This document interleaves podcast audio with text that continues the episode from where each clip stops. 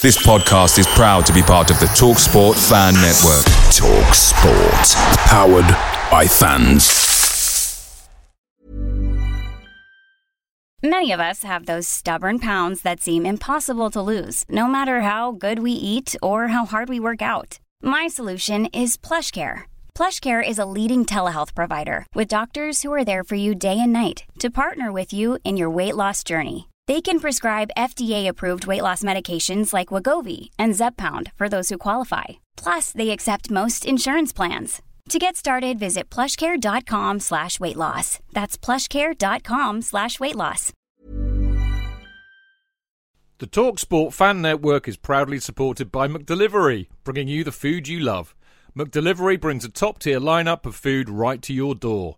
No matter the result, you'll always be winning with McDelivery. So, the only thing left to say is, you win? Order now on the McDonald's app, and you can also get rewards points delivered too, so that ordering today means some tasty rewards for tomorrow. Only via app at participating restaurants 18 plus, rewards registration required. Points only on menu items. Delivery fee and terms apply. See mcdonalds.com.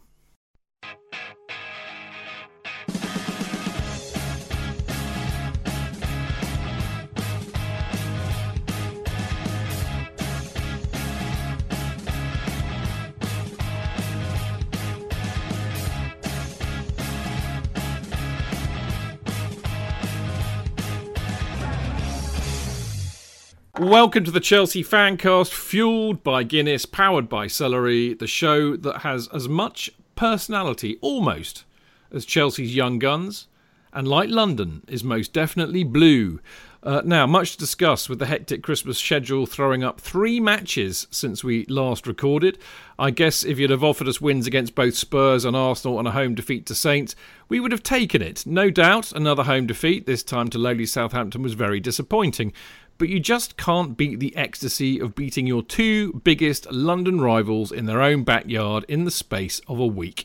Factor in beating Mourinho and overriding Arsenal's manager bounce and condemning them to their fourth home defeat in a row for the first time since 1959 and then it was a very merry Christmas for Chelsea supporters. All right, uh, wait, wait, wait, wait. That needed a panto laugh. It did, didn't it? I totally agree. Now, arguably, even more important is the development curve for Chelsea's youngsters from winning uh, must win matches, which means so much to the fans. Also, good to see that the Boo Boys' favourites, Alonso and Willian, still know what, what's what when it comes to beating Spurs and Arsenal. All of this augurs well for the new year and the rest of the season. If only Frank and Jody can come up with an answer to our poor home form. Perhaps it's as simple as either playing Spurs or Arsenal every week, or maybe just playing away every week. Anyway, I've got solution. I've got solution. It's um uh, uh is is build the new stadium and then we're forced to play away every week. I did see a tweet. I did see a tweet to that effect. Yes. Okay, so as you as you as you've both been you know, typical kind of Christmas spirit. You're both being wonderfully naughty and interrupting my soliloquy at the beginning. But I don't know if this is a punishment or not, Jonathan, because I know of all people, you will understand the double meaning behind the title of tonight's show. So if you could do it in the style of Brian Cant, that's the clue. If you could do it in the style of Brian Cant, you can announce the title for the show tonight. Play away the Chelsea Fancast number 486. Well done, JK. Or didn't he do it in a more kind of play away? Oh, sorry, Chid. Didn't he? I was thinking more of Jackanory. Yes, sorry. yes. There we go. You're right. Play away. Play away. Uh, which uh, seemed to be. It's no, it's all right, Jonathan. I did. I, did I cue you up for it? Did I give you? Any more direction than that? Well, no, I didn't. I'd be tuned in, but you were wrong. As to you be were... fair, I don't even know who you're talking no, about. No, it was before so you were born, love.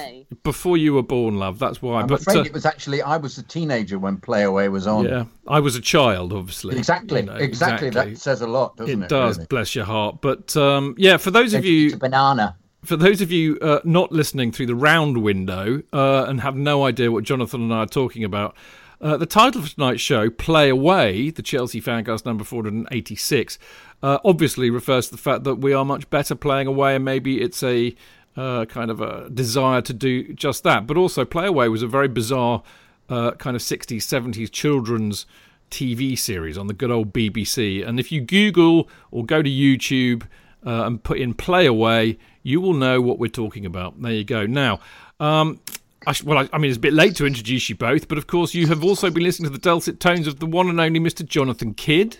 Hello, I'm eating a banana. There we go. More information than we probably needed. I hope it's his own. That's all I can say. And don't throw it at anybody, uh, particularly at uh, White Hart Lane. Uh, Alex, My own. bit controversial, obviously. Alex Churchill, uh, who I I just feel I haven't spoken to for simply bloody ages, but uh, No. no, she's terrible. Where have you been? You actually, do you know what? You might not remember this. You you were on the Chelsea fancast a little while ago, but you did a no show. Really? Yes. Yes. Do you know what? I've been to France, France, uh, Belgium, New York, Rwanda, and Uganda, and I leave for Thailand on Sunday. There you go.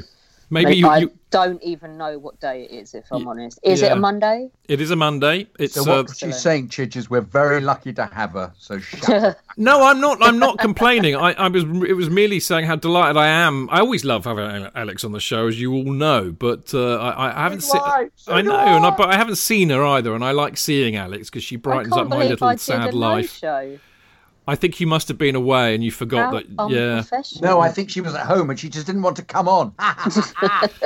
you're such a bitch, aren't you? Anyway, Such did, a shit stir. did we do it? Did, as, as, I should be careful how I say this, but did we do it together, Jonathan, or did we invite somebody at the last minute? we got a last minute. Did came we? Along. I think Clayton came. Clayton last filled minute. in. Yeah, there you go. So there we go. Anyway, look, we have got Alex on the show tonight, which is, I think, a lovely way to end the year. Now, on the show tonight, uh, we are going to look back at an excellent win over Arsenal, where Chelsea's youngsters, I think, came of age and dug one out by by coming from behind uh, to win for the first, well, to win for the first time this season, coming from behind. If I could actually write properly. Uh, in part two, uh, we look back at another home defeat. Boo! This time against Southampton, and what can Frank and Jody do to sort out our poor home form?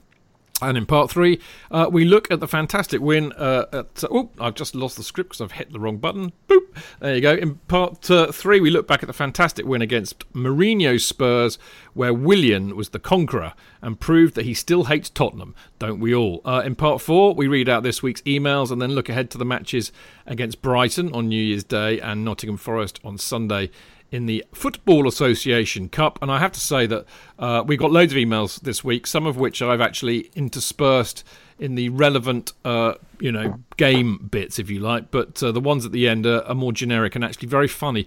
A lot of song-related emails this week, so do not go anywhere. And don't forget, we'll be talking about the Brighton Forest game right after the email. So don't do what you normally do and piss off when the emails start. Don't think I don't notice you lot in Mixlr. I've got eagle eyes, you know, because there'll be more football chat after that. Right. Uh, talking to Mixlr, don't forget you can listen to the show every Monday live at 7 p.m. Uh, by going to Mixlr, uh, which is mixlr, mixlr.com forward slash Chelsea hyphen fancast, where of course you can join in the chat as so many of you do. I tell you what, mate, we've got a healthy dose of people in there tonight, considering. Uh, I should actually fess up. Um, I'm still very much in holiday mode, Jonathan, and I didn't bother to start writing the script until about quarter past four, uh, which is I very. you were about to say, uh, some consequently, I'm not wearing any trousers. No, no, I'm definitely no, I'm definitely wearing trousers. But basically, I cooked myself a nice big lunch, and then I sat down and watched Sky's documentary on how England won the uh, Cricket World Cup, which actually brought me to tears. I have to say, it was mo- it was emosh, mate, emosh. They've been having a right old discussion in there already about the worst player of the decade. There's some great ones. Oh, I know up. they are. Well, we haven't. I haven't actually scripted any of that stuff because we've got so much real live football to talk about. If we do get time, which of course we won't, um, uh, we may well do that. Uh, talk Uh, about. so far, I think Tijibijibiji is the. We the could, we could make one. time. We Well, could what- make time by not replying very well to any of your questions. Yeah, we could do that. We could do One that. word answers. Yeah, exactly. And then we'd be there to discuss who was the the uh, the decade's worst player.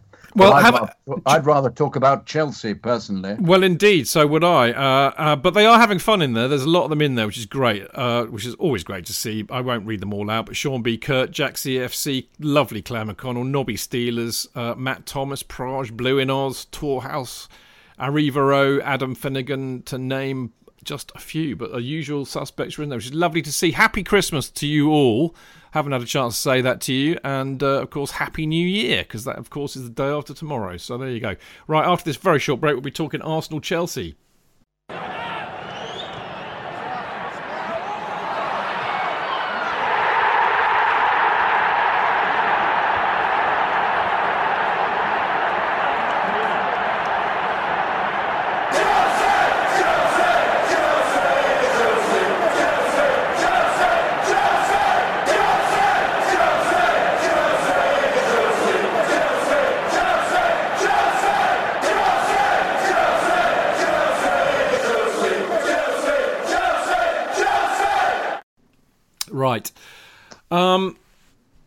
Well, well, well, well. Um. She. I mean, I, I was actually very confident that that uh, that we would win this, and I said as much on my radio show in the morning with Uncle Paul Mortimer because I just thought we're better than Arsenal because they are really awful. And signing a you know, a very inexperienced new manager in Arteta, I didn't think was going to sort out the systemic weaknesses in Arsenal. And then, of course, they bloody well scored. And I just thought, oh no, oh no. But to kind of go to the end before we talk about the beginning, in a sense, uh, Alex, uh, what what I was really pleased about at the end of the match, uh, other than beating Arsenal, which I just love to do, I love inflicting misery on that horrible little club in North London. But I loved the fact that we kind of sucker punched them. It was we rope a dope them, and and actually more to the point, as I said in the intro, we really dug a result out there. And I think you know Frank Frank's complained a lot, hasn't he, this season about you know the team needing to show personality, uh, and they actually did. They they kind of balls that one out, and I was more pleased with that in a way. Definitely. First of all, I have to say that the icing on the cake was when Drogba put on Twitter a clip of Tammy's goal and rubbed their noses in it even more, just in case they'd forgotten who he was and what he used to do to them. He Oh, posted yes. a very exuberant tweet about how awesome Tammy's goal was and destroying Arsenal. Um, but yeah, JK and I sat there after the game on Boxing Day and, and had a bit of a paddy about how we have not once come behind from behind under Frank and how six games going behind in the league, we'd lost six games, and that that was something we absolutely did not feel that this team could do was to go behind and then turn a game round. And by God, they did it. Frank did it with his substitutions, but the players did it as well. And like you say, that is going to be such a massive confidence boost to those young players to know that if it doesn't all go to plan and we don't score early and control the whole game, we can still dig a result out. That was the real progress for me. Yeah, I totally, totally agree. I mean, I mean, you know, let, us kind of now start, uh, uh, if you like, at the beginning, Jonathan. I mean, I, I, I, I think you know, it's not often that I come up with anything resembling any sense uh, in terms of an understanding of the game or, or tactics. But I had a, a, a weirdly kind of, uh, kind of a, a moment of epiphany during the match, and I scribbled it down. And this is what I wrote. I said, not for the first. H I F A N Y. Very good. Not for the first time this season, our weakness has been identified because I thought I thought Arsenal really did play very well actually that first half an hour because they were absolutely at it. Um, but what they did was they pressed high, and I just thought if you put our defence under pr- under pressure in possession, they will give the ball away, and then the opposition can very very quickly turn it into a dangerous attack. But the other side, disappointed. yeah, the other side of that coin is that it also means that if they put our defence, who are not very good on the ball, under pressure, it means we can't mount an attack by playing it out from the back, and that means our entire game plan is undermined. And I have to say, credit to Arteta because I think he figured that out beautifully, and Arsenal.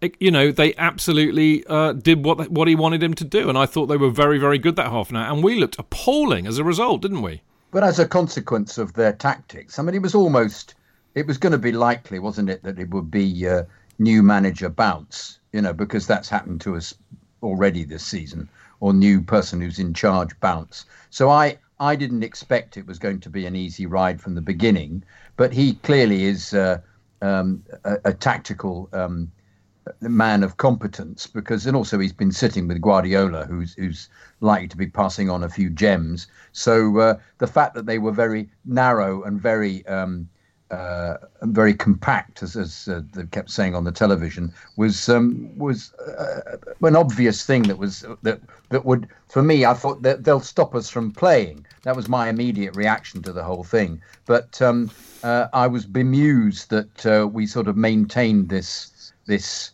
attempt at the three-four-three for so long. Um, I'm, I'm, I'm, sounding ridiculous because he did change it at 36 minutes, whatever it was. But it was pretty obvious early on that they just couldn't do anything. It was a complete straitjacket. But the one other thing that that I, I thought at the time, I thought they were so energetic, Arsenal, in a way that I hadn't seen them this season. I thought they're not going to keep this going.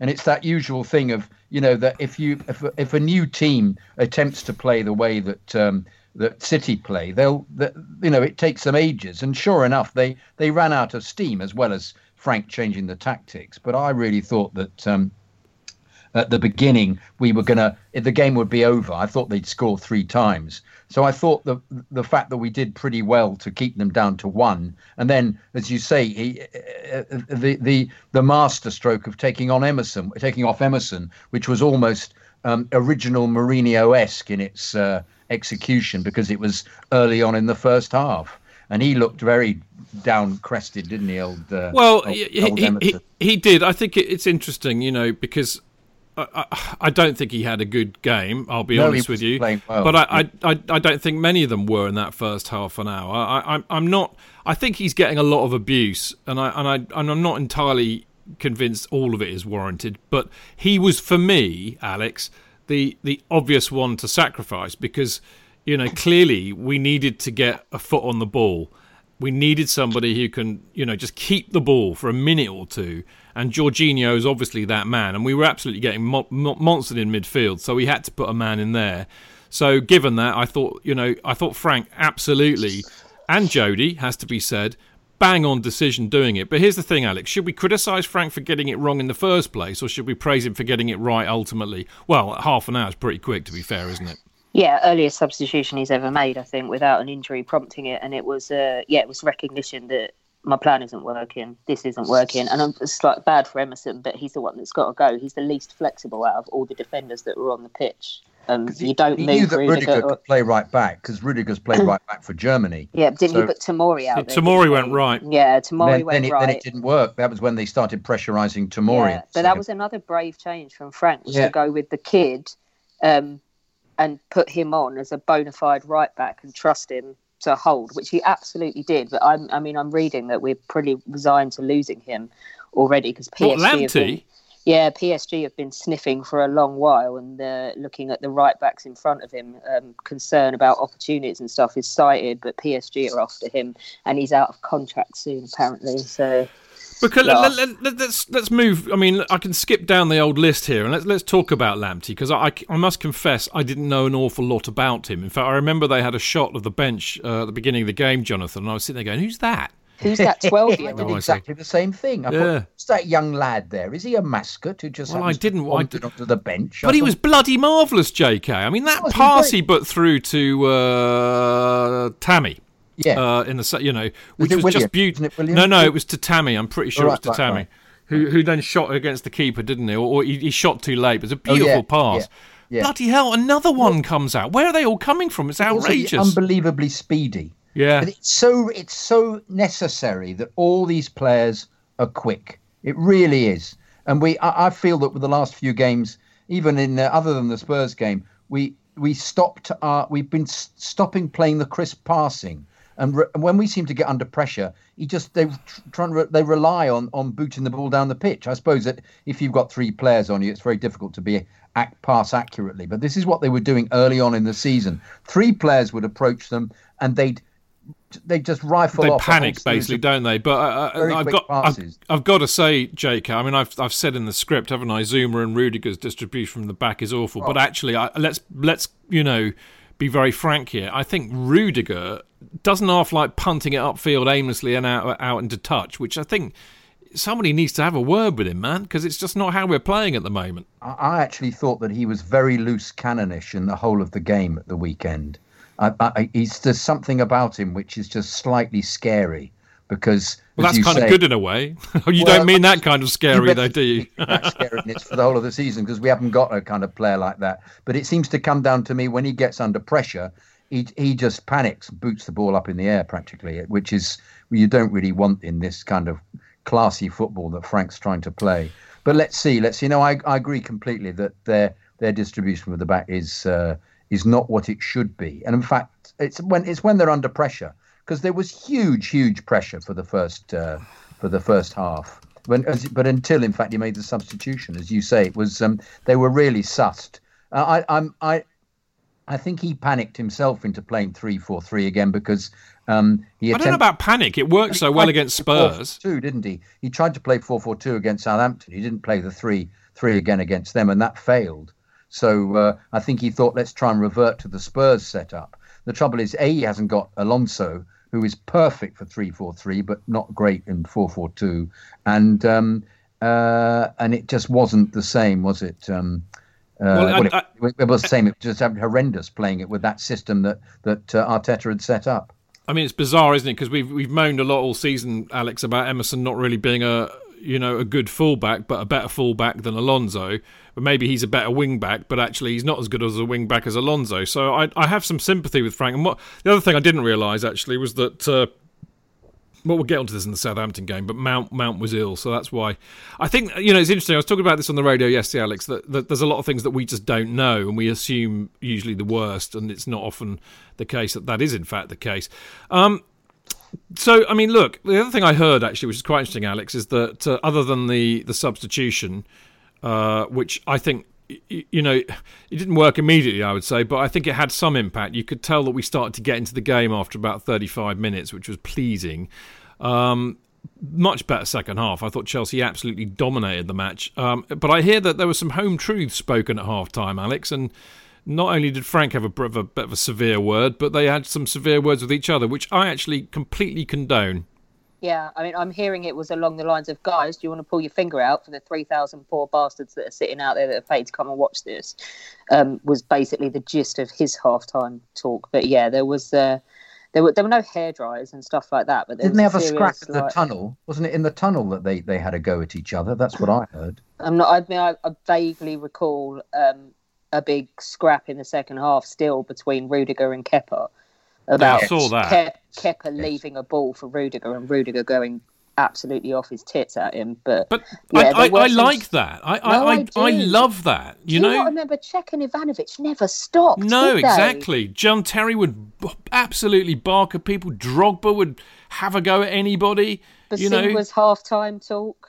Yeah, you Munich. know. yeah, someone's got to say it, and You've I'm got up for that. Yeah, you've absolutely. You've got if you can't, you see these people every day of lo- your life. You work with these people. If you can't tell them they're being a dick and sort it well, out, we, then... I mean, we do it for Christ's yeah, sake. I wouldn't expect you anything. You're a dick all the yeah, time. you know, you and I have had fallings out, but I mean, you know, we we, we kiss and I'm make up. To tears though, if you tell me off. Yeah, I know you're a bit of a sensitive soul. You you nearly made me cry at shouting at me one time. I seem to recall. So you know, yes, we, I loved yeah. it. I loved it. You know, we all we all do it, but it's because we care about what we do, and ultimately we care about each other. And I think that's the whole thing. You don't want to let people down. You don't want to let yourself down. You don't want to let your teammates down. You don't want to let the manager down. You certainly don't want to let those fans down. I think, you know, I, I, I suspect I've pretty much, you know, said exactly what Frank said in the in the dressing room at half time, and I'm all for that. I have to say, but there you go. Um, there was another controversial element. I mean, I, obviously, I was getting, uh, you know, I was getting some quite ribald uh, messages from uh, uh various uh, Arsenal chums yesterday, as you can expect. Uh, has to be said, I did start them, so, so I, I deserve no sympathy really. But they all started bleating and bleating and bleating about, you know, Jorginho should have been sent off for for you know for grabbing Guendouzi's shirt my own personal view of this is that yeah, I suppose so. Letter of the law, he could have got a second yellow, but I, I think the referee didn't give it because, and I think I, actually I shall read you. This is what I, this is what I said to uh, uh, an Arsenal mate who who was you know whinnying on about it. Um, whinnying, that's exactly what they do. Uh, hard when guy. This is what he said. He said hard when guy who scored equaliser should not have been on pitch, but we did score enough in period of domination. I said Guendouzi not punished for doing the same, as in what he did to Tammy Abraham, which should have been a penalty, and throwing himself to the floor like a second-rate silent movie stuntman. There you go. Well, there's also the picture of Luiz with his foot in Kante's face as well, which well, if that's yeah. not a red card offence, I don't know what is. And the fact that Kante's short isn't an excuse but yeah, it's typical Arsenal. It makes me die when they start with the same old Chelsea always cheating, and you just think, oh, just fuck off, just do bugger off. They mm. literally, they're they're so entitled and smug, aren't they? And they think that their poo does not stink, and it's so nice getting one over on them, oh, making them look silly. They've all they've all been giving it large about uh, tin pot small club. Uh, you know, it's all to do with corrupt Russian money. So I I, I basically tweeted a picture of uh, Usmanov to them uh, earlier on just to shut them up. you know, lovely. I mean, and that, that's that's of course. I mean, what I love about Chelsea fans, they've all been hammering hammering into them about uh, Henry Norris, of course, but uh, Usmanov is perhaps more pertinent. But there you go.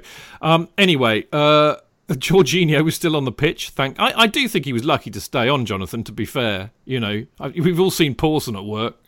Well, I think I think there were several things uh, in his mitigation. One of which was, as as as um, Alex has just said, he he did throw himself to the ground with a great aplomb, um, asking for the for these uh, the the send to be asking for him to be booked and sent off, and they then waggled their hands around for yellow cards.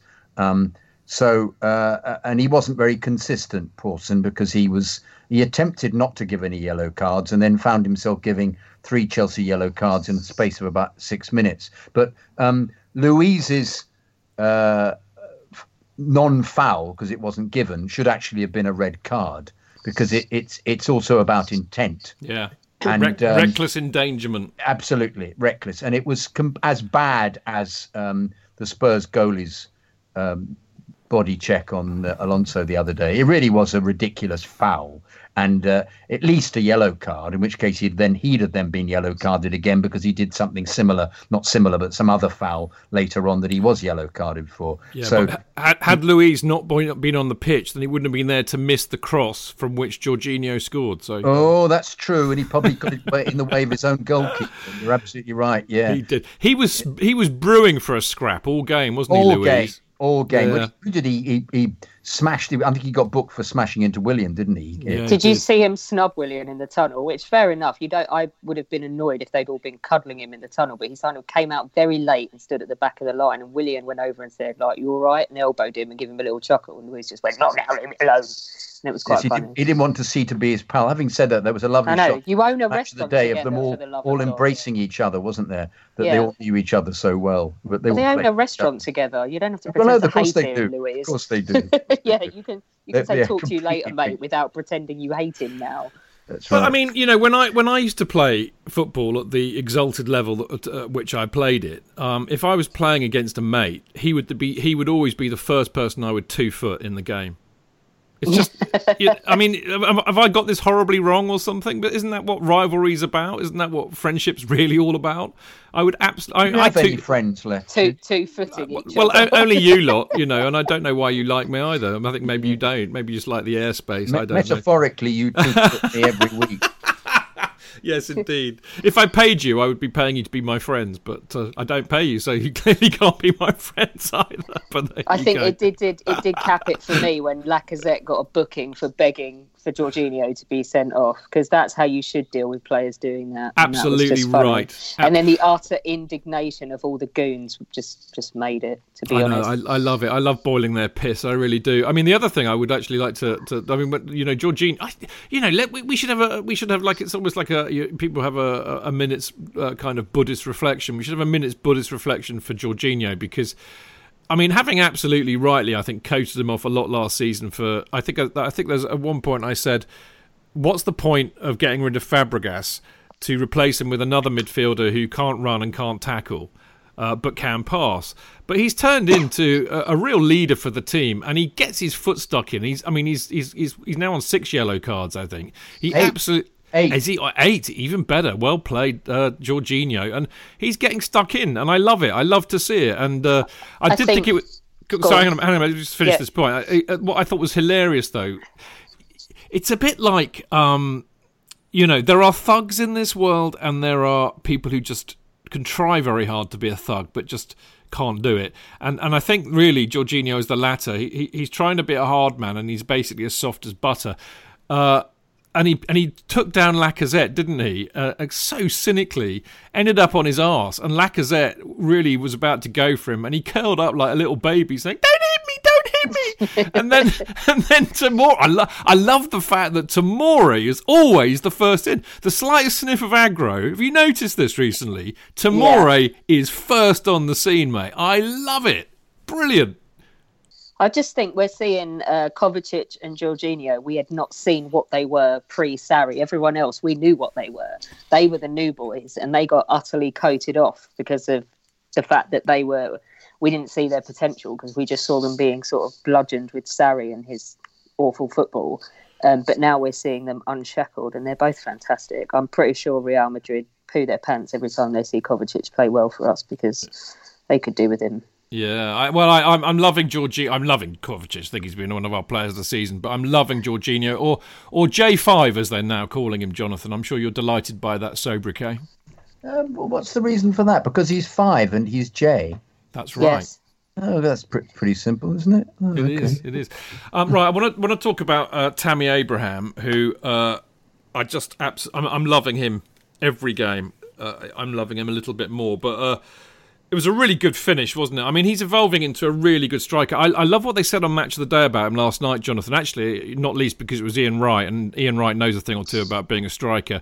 But the way that he he grew into the game, he kind of got better and better in the game. Uh, it helped a bit by the change of formation, the fact he was getting more service, but it's his link up play as well, and and, and, and that's the point that Ian Wright was making that you know, if you if you can't find the net, if you can't get a goal, then as a striker, yeah, you've yeah. got to link the play up. You've got to hold the ball up, and he's he seems to be getting better and better at that. But it was a sublime finish, wasn't it? It's a bit like English batsmen dealing with um, the hostility of the new ball nipping all over the place, and them uh, staying in, knowing that the ball will get softer, yes. and they'll uh, they'll then be able to make the runs. If only the English batsmen actually applied those laws to uh, to their batting at the moment. He said disappointedly. Um, but yeah, I thought I felt the fact that he kept going and he kept his head up, and it was a completely fabulous goal. I just, I I was so. Um, exhilarated by it just because of his he really does have have that ability if the if the if the centre half isn't absolutely on top of him, which in this instance he's unlikely to be because he's being stretched because of the pace of the attack, his quick feet, his ability to flick the ball from one foot to the other, turn round, place it in the corner or place it through the. I mean, obviously it's a fluke going through the goalie's legs, but nonetheless getting a crisp shot on target was immaculate. And oh god! But it was the whole movement. It was uh, Willian yeah. Tammy, Willian Tammy in. Yeah, yeah. Well, three passes. Huge, huge praise to Willian for for hurtling down the wing ahead of the full, the fullback who's ten years younger than him. I mean absolutely magnificent. And yeah. then, as they kept saying, and well, I thought at the time, oh, he's taking it just slightly too wide. But then to drill it back, and for them, for Tammy, just how many touches? One, two, three into the back of the net. It was completely phenomenal. Cue all the all the fans in the corner, exactly on the angle of where he shot the ball into the net, going absolutely berserk. It was fantastic, fantastic moment, particularly after the. Uh, the cudgeling of the first 35 minutes. It was uh, it was it was brilliant, and as we've said, testimony to to Frank's substitutes. I felt he even kept it going. I thought um, Odoi was. Uh, the best I've seen him all season. Other he than kept changing the, it, didn't he? It wasn't yeah. one tactical change; it was constant. It was over tinkering. and over. Yeah, yeah, yeah, very cleverly done. It really because it just turned the screw. Um, except for Odoi's uh, almost giving them the goal, giving the ball away for the just before we had the attack. Um, which we scored the second, and then he got the actually um, really significant header um, into Willian's path. So Willian then set the attack up. It was. Uh, I mean, um, credit to Arteta for what he came out with. I mean, yeah. for a guy with a head made out of a piece of Lego, it wasn't bad.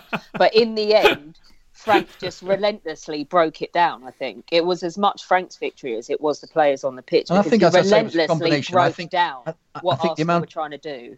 Yeah, I think the amount of concentration and energy that they they it necessitated for them to try and play that way was too much for them, and they they then just just fell apart a bit. So. Uh, um, but but all huge credit to Frank and Jody. There was a lovely moment where they, they were there was a close up of them thinking about what they were going to do, and, and Jody suggested so, something, and Frank looked a bit quizzical, and then vice versa, and you thought, what are they going to do next? And that's when they brought Lamptey on.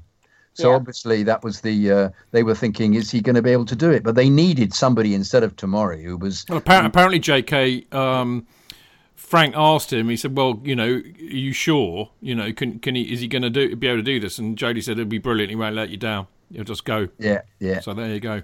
yeah. But Um, he didn't he didn't. I mean, and he's it- been with us since under seven, so Jody would know.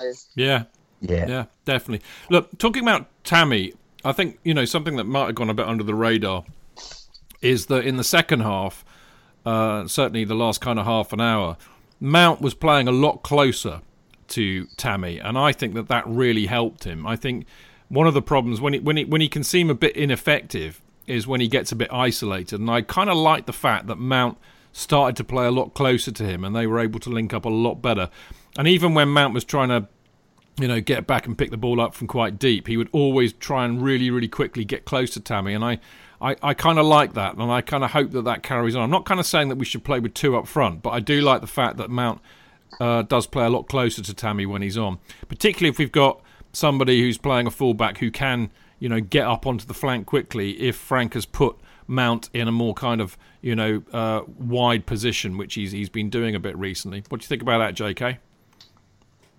Um, I, I'm well spotted. I hadn't noticed that that was happening, and but it makes sense because he when he gets when he's on his own, he gets a bit isolated, as you say, and um, and he gets the ball frequently with a flick, and there's nobody there, or uh, so um, it- I think an area that he has to improve is his heading because he did have a, a one-on-one with the from a um, was it from a corner when he actually should have put the put the goalie under pressure, but it, it appears to be a big learning curve for him, and I, I'm I'm impressed that that progress is made. You know, you just got to take your hat off to that with him. It's um, uh, it, it, he, he when he's on his own, he can get a little bit um, uh, bossed by both centre halves. But I think if there's somebody working with him, it makes great sense that they're then distracting.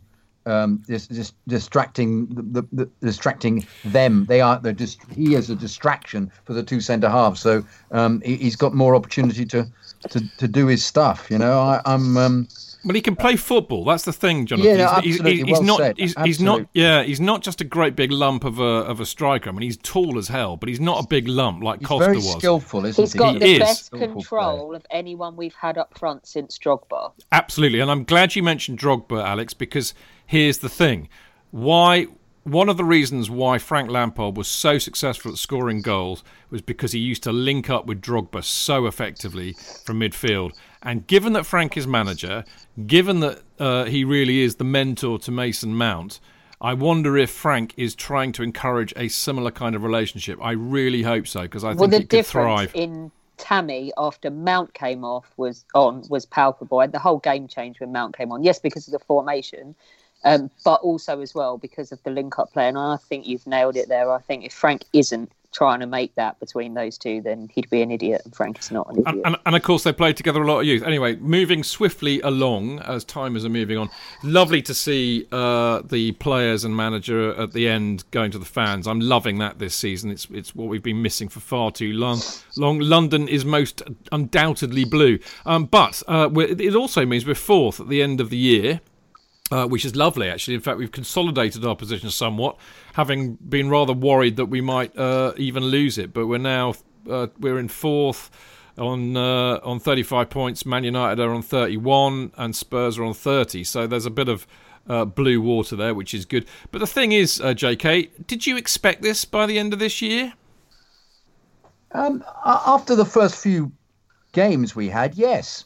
Um, um, I- suppose I, what I was hoping for the beginning of the season, but it was it was a leap into the unknown for us all, wasn't it? Um, I think we've been slightly spoilt by them playing so well early on, so therefore the, the the losses have been much more of a disappointment. I think if they'd been spread out, we'd be less um, critical of them. Uh, uh, I, I think he's he's set his stall out really by um, as being uh, potentially terrific passing side, and that's what he wants to play. Um, but other teams are begin, have, uh, uh, as we've established, are beginning to find him out a bit. So he's now got to find other ways of dealing with them, and um, uh, uh, and I think this this this turnaround in the Arsenal game was very good for his his status as manager because he clearly is is good enough to make changes and change the pattern of the team that that mark him out as being a, a terrific manager. It's um, interesting, isn't it, that it was against Arteta because there seems to be this assumption that you can take a club legend, chuck him in the manager role, and everything will be great. I mean, stupidly, United believed it after five games with Solskjaer. Yes. Frank's kind of made it look possible, but then Arsenal sort of are they assuming that they'll get the same bump by having Arteta in charge as well, and that all their problems are over? It's not a given. I think it, it's helped that he's been uh, Guardiola's second in command, though, hasn't it? Oh yeah, he's far more qualified than Solskjaer yeah. ever was to take over yeah. at United. Absolutely. I mean, he'd, he'd, probably be quite good, but it's quite funny now that the more and more clubs see the answer to their problems in finding an ex-young player and just give him a chance. It's good for football. Other than the the Hammers, of course. Who have they appointed? Have they done anyone yet? Moyes. Moyes, noise, yeah. anyway, um, I think, look, the bottom line is this is great. It's all part of the learning curve, uh, but for Frank and Jody as much as the players, which I totally agree with both of you saying that. Um, Jonathan, I'm, uh, as a slight kind of editorial departure, I've had loads of emails this week that relate directly to the game. So I thought I'd wallop them into the section where we're actually talking about the game. So we've got one from this, I'm presuming, young man, if you would like to do the honours. Uh, Ikenna Egbucholam. Very good. Uh, hello, Chidge, Jonathan, and esteemed super sub of the day. It's you, Alex. It's you. It's super me. Sub. I'm like the Mikel of the fan cast. Yay!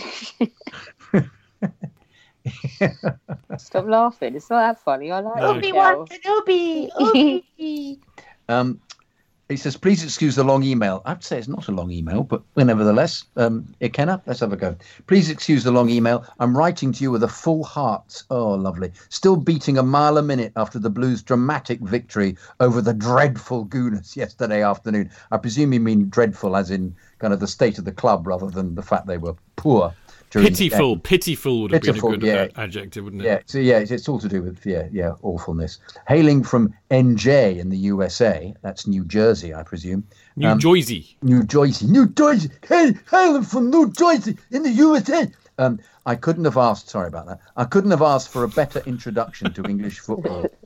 Typical of the Emirates, our small away section outsung the whole stadium for most of the match, particularly after Tammy's late winner. Well, there was pandemonium there. After the match, the Chelsea contingent sang their hearts out all the way to the Highbury tube station. I wish I'd been there. It was an absolutely marvellous experience uh, to be at a match as an American supporter, made even better by the late heroics of our young number nine. Now, this having been my first trip to London and my first ever wow. match. Wow.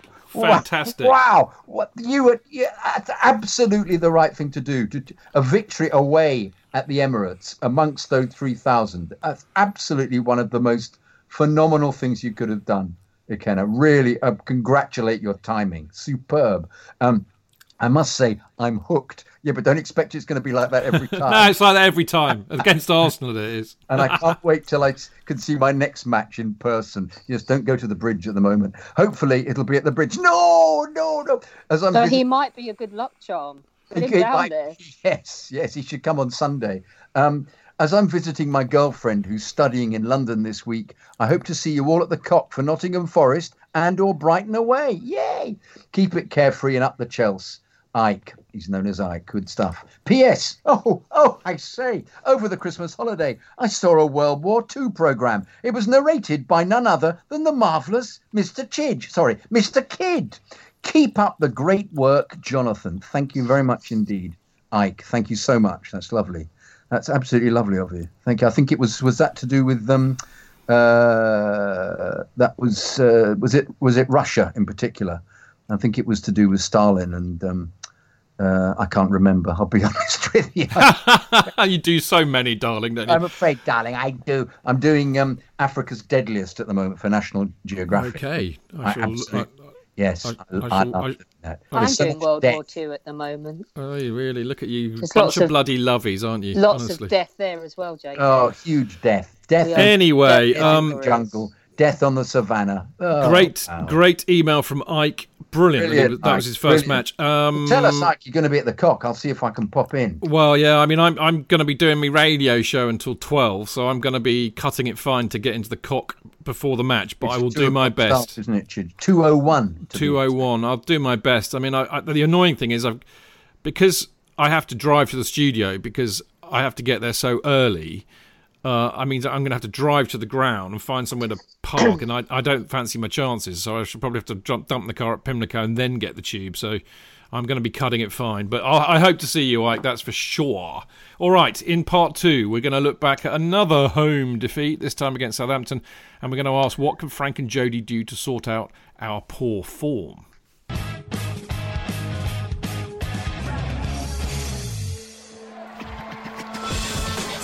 Real fans, real opinions. I'm Jason Cundy, and you're listening to Chidge and the boys on the Chelsea Football Fancast. Total nutters and proper Chelsea. Footballfancast.com.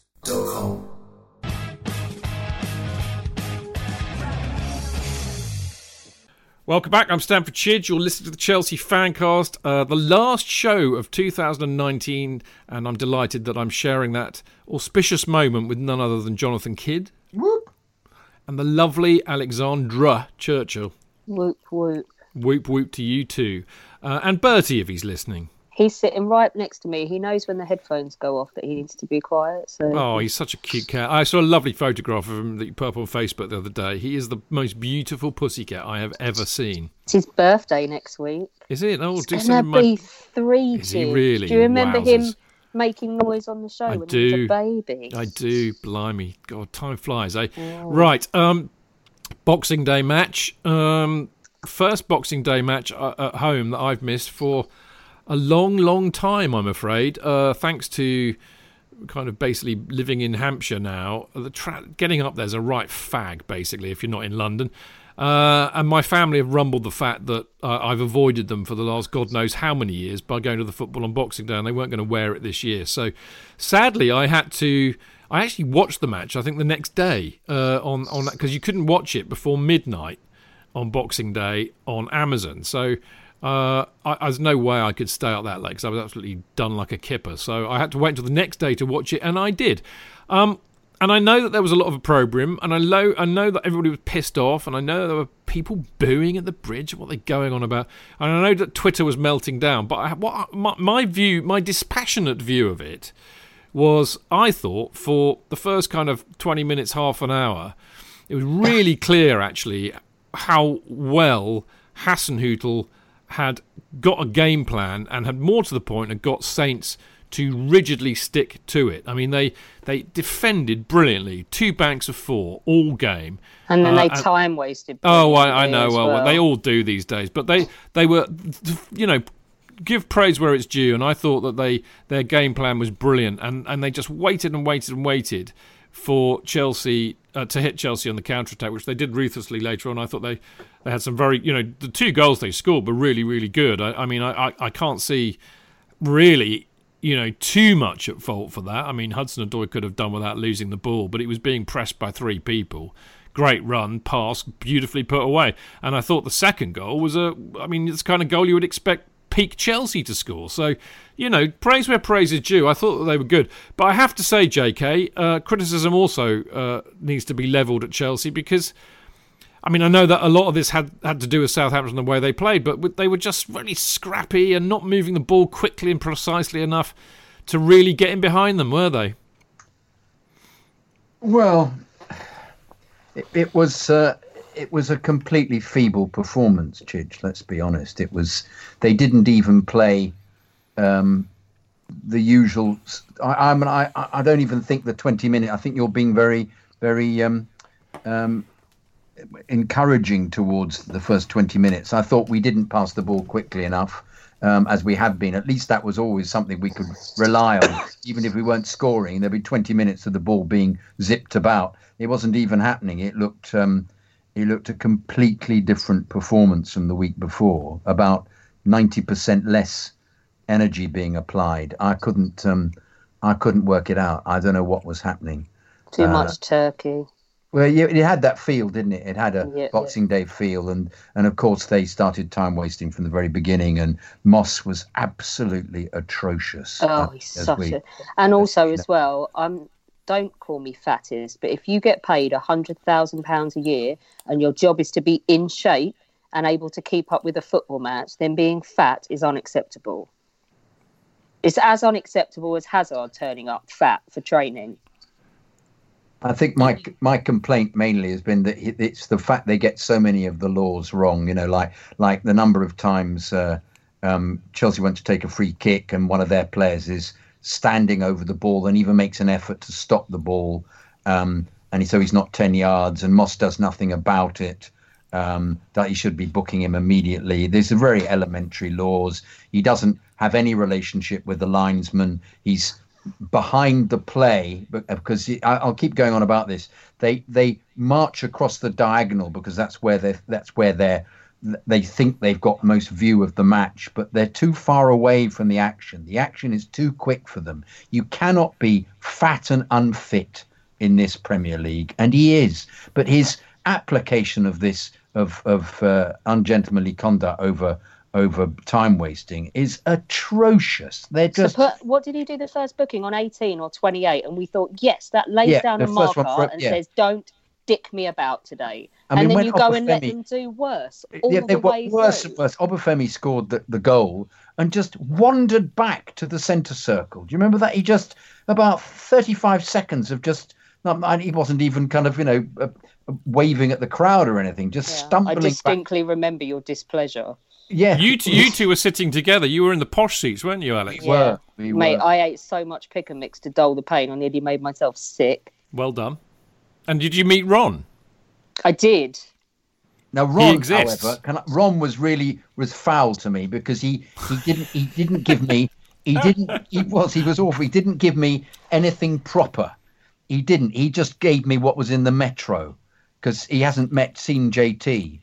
Setting Ron aside, JK, if you want another rant, Blue Spark has just said, JK, do any refs have a relationship with the assistants? This was something JK did not stop. Sex, bitching about sexual relationship or what? Bro, just any contact at all. The pointlessness of linesman was JK's beef in the Southampton game as well, which he loudly told the lino closest to us. he also shouted at half time, just as uh, Moss was coming into the tunnel, You are atrocious at your job, or something equally. Yes, I did. insane. So- slight- slightly pompous and, it, and Yeah. not the kind of thing you hear at football matches. Yeah. Yeah. You, you are not up to it. I know that's even. It wasn't it. It was something like, "Yes, you are completely I'm, atrocious." I'm, boss." I'm disappointed, J- uh, J.K., that you were not leading a chant from the uh, Middle East tier of uh, "You're too fat to referee." Yeah, I think I'd be I'd be led away though. That's the trouble because that's too that's too obvious.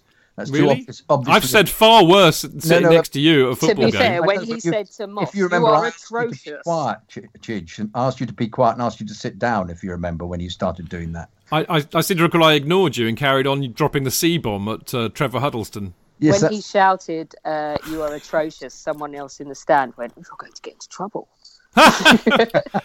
Unbelievable. Well, I'm glad you both had a nice time. I'm glad that Alex met Ron to to prove He's uh, real, pr- people. He's yeah, real. proof of life, proof of life. Um, anyway, back to the game. Um, you know, I think it's really interesting, isn't it? You know, Frank Frank buoyed by uh, the way that three four three worked against Tottenham, and, and and you know, Frank has. I mean, look, here's the thing. They they've clearly the Brains Trust have clearly been thinking about how we break these teams down who may have worked us out. Now, I alluded to this uh, talking about the Arsenal game, didn't I? About the high press and that kind of thing, and how that basically screws the fact that we're trying to play out from the back all the time. I also alluded to the fact that Rudiger just seems to want to hoof the ball and, and ignore and bypass Jorginho, who is the fulcrum through which this all plays. But I also think that, you know, it's not just about the system that we play. And, and you know, after many, many conversations and podcasts with Kerry Dixon, he used to absolutely blow a gasket whenever I used to talk to him about systems this, systems that. He says, Chidge, it's not about systems, it's about players, mate. And I said, all right, okay. And here's the thing we are fundamentally a completely different team when Mason Mount doesn't start. I think he is so fundamental to Frank's grand plan that when he doesn't start, as I said, we look like a different team because he does so much good work off the ball. He injects so much energy into the team, and we look very flat, devoid of ideas, and and just dithering about really until he came on. What I didn't realise, J.K., uh, was that he wasn't very well, which is why he didn't start. So you know, sometimes we we just don't know that, but. I think the real point about this, and I and I kind of mentioned this on, on, on the wireless with Mr. Mortimer yesterday morning, is that I kind of wish that Frank, you know, basically says, okay, these are my best 11 players. Unless they're injured, these are the players that I pick. Because I'm not entirely convinced this rotating is working very well. I mean, you know, Kovacic, I'm not sure, he was banned, wasn't he? Because he had a yellow yeah. card. Uh, yeah, yeah. so yeah. you can't help that. And I get that. But I think basically find out, you know, know who your best 11 is and pick it as much as you can. Does he know that yet, Chidge? Because he's not sure who the fullbacks I mean, uh, James is injured, isn't he? Because I would play James right back um, just because of his crossing ability. I mean, we're going to get onto that about. Uh, about Azpi. Well, let's get on to it now, mate. You've you've segued Pulisic perfectly. wasn't dropped or anything. He pulled a He- he hamstring. w- yeah, Yeah, that's right. He was had a hamstring, Yeah. but when, Yeah. despite what they all went mad about on Twitter, and he, he was injured. So I think he does tend to pay attention to to injuries, and uh, um, when you can't do anything about a suspension. But yeah, if you want to get the, if the fullbacks are just supposed to be unbelievably quick. Uh, forward and defend, defending, which is what the modern game requires, and really good at centering, well, then you shouldn't choose Dave ever because Dave, in every single, all those three games, uh, his crossing and final ball was was terrible. Even in the Spurs game, he keeps hitting the ball along the ground to no one. Uh, But he- he's just- just Made- not- It made me sad. It is. But this is- it is sad because he's such a fantastic um, defender and his effort is great. He just cannot cross. Uh, bloody hell! I don't understand how he managed to get Morata to score. Perhaps because he was in more space. Well, they were lofted balls, weren't they? they that were Morata was from- moving into space, right, if they you were recall. From, they were just near the nearer the the, the halfway line. They weren't does- getting to the byline, which he it can't. does under, it Yeah. does underline a bit of a spanner in the works, though, because I mean, you know, f- oops, I've just hit me photocopy it. I hope it doesn't make a huge noise. Anyway, you know, if Frank, if Frank, you know, clearly wants to play with width, he wants to play, you know, I think I think he wants to play four three three. Um, but anyway, th- there you go. I the knew- I knew- photocopier. I- I'm just just waiting for something to happen. It, it makes such a racket. Anyway, the bottom line is is that we, he doesn't have the players to play the systems he has because he hasn't got fullbacks or wingbacks who can either have enough pace or can actually beat a man or can cross a ball. And I think it's a fundamental spanner in in the works for the way that he wants to play, Alex, and that worries me a bit. Unless he can find some replacements. Um, I think we're giving him too much of a hard time.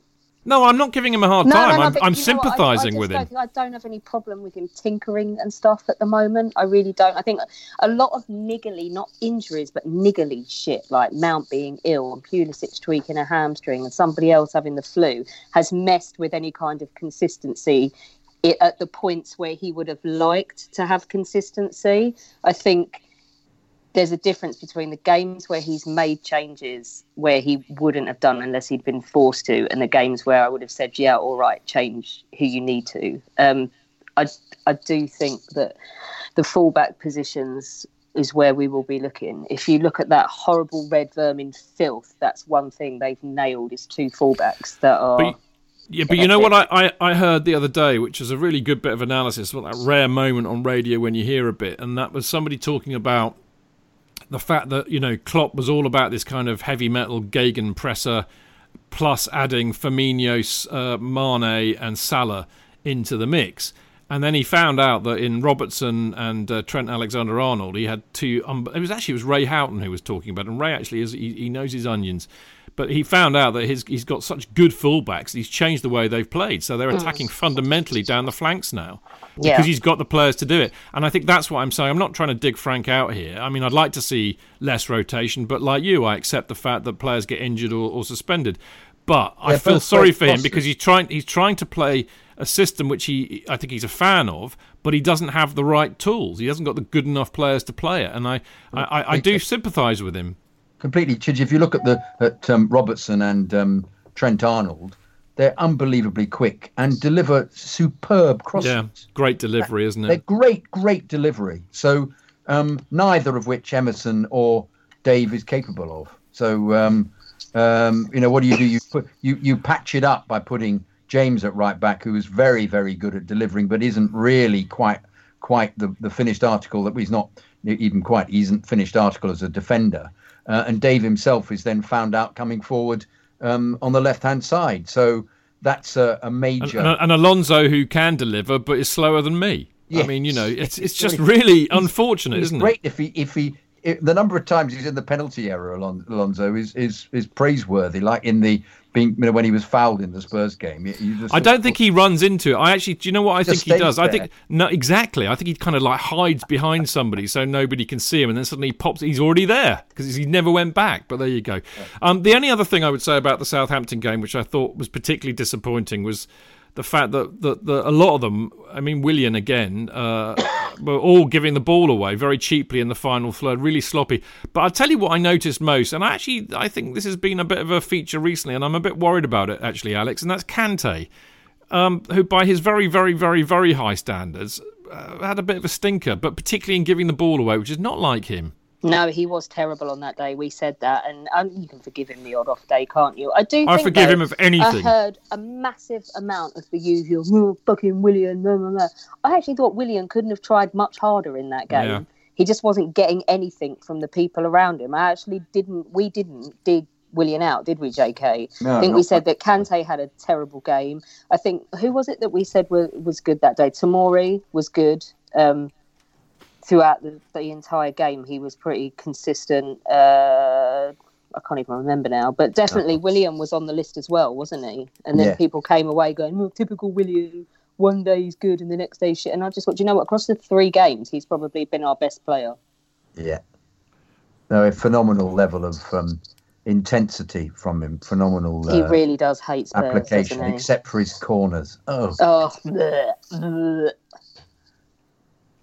It's interesting, isn't it? Because I mean, I, I won't have a bad word said against Willian. I think he gets far too much grief, and uh, you know, I think, I think if there's a criticism to be levelled at Willian, and I think this is justifiable, it's that he just doesn't uh, create enough in the final third. That he, you know, he, he he doesn't score enough goals for somebody of his ability, and I don't think he really gets enough assists for somebody of his ability. But I think his his his, his overall contribution to Chelsea. I mean, he's one of Chelsea's most important players. the Period. last ten years, absolutely. Yeah, absolutely, absolutely. You know, he won't go down as a as a as a legend, I don't think, but you know, he's a he's a significant player in Chelsea's history, and I, for one, love him. The curly hair. what did we think genius. of Pedro coming on at the uh, for for him in that game? Because I think Well, I don't think he had much choice, did he? no, he didn't. No, I'm just um, no about Pedro's performance. I meant really. I'm just Well, I'm you a bit know, disappointed in what He we didn't get. Well, he- really get long enough, did he? Well, I still don't think, and he's he's quite. Um, con- apparently Barcelona are going to have him back. apparently for for 60,000, 60,000, 60 million. Wow. No, I've, No say- I'd way. say no, I've, that, I've made that up. I've made No. that up that's Did what. Ron make that up? No, no, Ron. No, Ron didn't. Ron Ron toyed with me and made up all that business about um, uh, about uh, Werner, and we just he just gave me the list of things that was in the Metro from the evening before. Um, but he still sticks by Emerson's asked to leave and will be going, and they, they, I just get that impression we're seeing that in his performances. Because I don't think he's quite committed. I don't think he's playing No. with But if the that's same. the case, he's a pussy because it's not like he's hard done by. It's not like he's Giroud and he can't get on the pitch. No, no. I do just, So just if- if not enjoying his whether he doesn't enjoy the climate or something. I don't know. Well, and, I- and I read in the paper that apparently uh, he likes London. Well, Ron said that he's asked for a ludicrous amount of money yeah, well, that's different. Isn't it? deliberately. No, deliberately to push Yeah. a, to push a, a move away. Well, I, I, I mean, I'd love to know how Ron absolutely knows that. I mean, that's that's Because he's Ron. It's because of JT. yeah. So, so Emerson said to JT, "You know what, JT? I'm I'm putting in this massive, No, massive no, pay no, pay rise no, request because actually, I really don't. I know that they No, can't. They won't pay it. Chidge, just between you and me and the several thousand people listening to this, um, he's it's JT whispering in, it's Frank whispering in JT's ear because they're Oh. mates. So, so Emerson said to. Frank. So What? Emerson said to Frank, "You know what, Frank? I'm going to put in a ridiculously high uh, pay rise request because Chidge, I know the club won't a pay it." situation here that is just uh, un- really unlikely. Because Well, that's what I'm saying. no, no. The reality is, is that if if he says, um, if his agent says, I want a large amount of money or I'm off, and uh, Frank gets told this because he's Oh, the right. manager. I mean, that's Yeah. what happens. That's the way it works. Because he won't he won't be involved in that. That'll be Marina. No, but he's going to tell Ron, isn't he? He's going to tell JT. He'll then tell All right, all right, all right. all right. enough, enough of this stupidity. Um, listen, the other thing is, of course, uh, Callum Hudson-Odoi has been getting a lot of stick, which is really grinding my gears at the moment.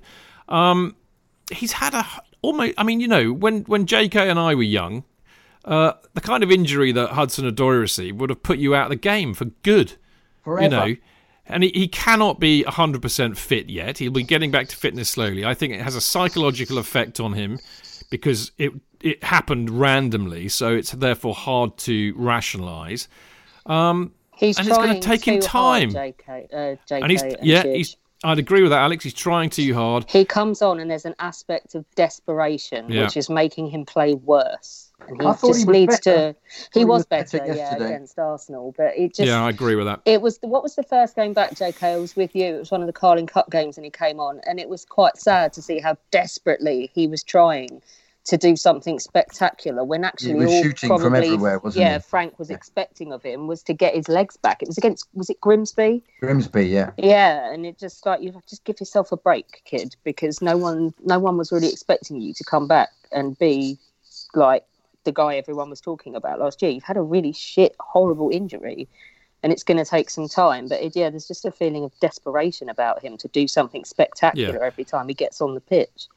But you know what? I'm I'm not worried because I think it will take time for him to get his fitness back. It will time take time for him to get uh, confidence in his body back.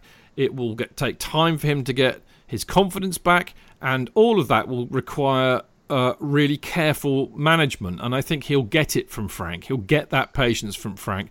He'll get Frank in his ear saying, "Look, mate." Don't panic, you know. Don't don't be so desperate. You've got time. Don't thought worry he about played it. well at the weekend, Chidge. I agree. I a I sub. agree. thought he I really think- added. He added to the overall. It was a very good. I, when he came on, I went, "Uh oh, what's going to happen here?" And I thought he really he he gave an extra aspect to the attack. Uh, other than to that be one error. fair, I think the only person expecting too much of Hudson Odoi right now is Hudson Odoi. Absolutely right, Alex. And I think that's what I mean when I say Frank Frank will get in his head and he will he will manage that situation. Now, what I want to wrap this part up with really, um, you know, because it's it's just it's just unbelievable, isn't it? Our, our home form, how we you know, can go from the heights of, of beating decent sides, although you might question that, having beaten Arsenal and Tottenham, who both, I think, are quite poor, actually. But uh, we have been losing to a lot of uh, teams who we would expect to beat, in spite of all of the other mitigating circumstances around the club at the moment. And it begs the question as to what it is that's going wrong. I, I actually personally think, Jonathan, it's a multitude of things, but I've kind of. This is my little. Uh, kind of brain brainstorm list confidence and creativity attitude and tactics personnel poor support at home which means not getting behind them or getting on their back or a combination of the two. Uh, missing hazard which i think is key because i think he on so many occasions when a game was really tight or where we were against really really stubborn opposition he would just pop up with a moment of individual magic and he would break the deadlock and we'd win. So i think missing a player of his caliber or ability is is huge and the other thing is stop rotating, which is something that I mentioned earlier, and we've we've already discussed that. So that's my little list of what I came up with in my brainstorm. Have I missed anything out, or would you like to go into any of those in more detail, or do you have some of your own, J.K.? Um, and I think I think unfortunately the support is reactive. Um, so if the team don't look as if they're playing well, um, the, the supporters' heads go down rather, as well as the team, um, because uh, I'm not sure we're in a we're in a, a, world anymore where you um, you you try and get your team to play better because you're supporting them. I think it's a reactive world. I think we we get behind them because we think they're great and they're playing well.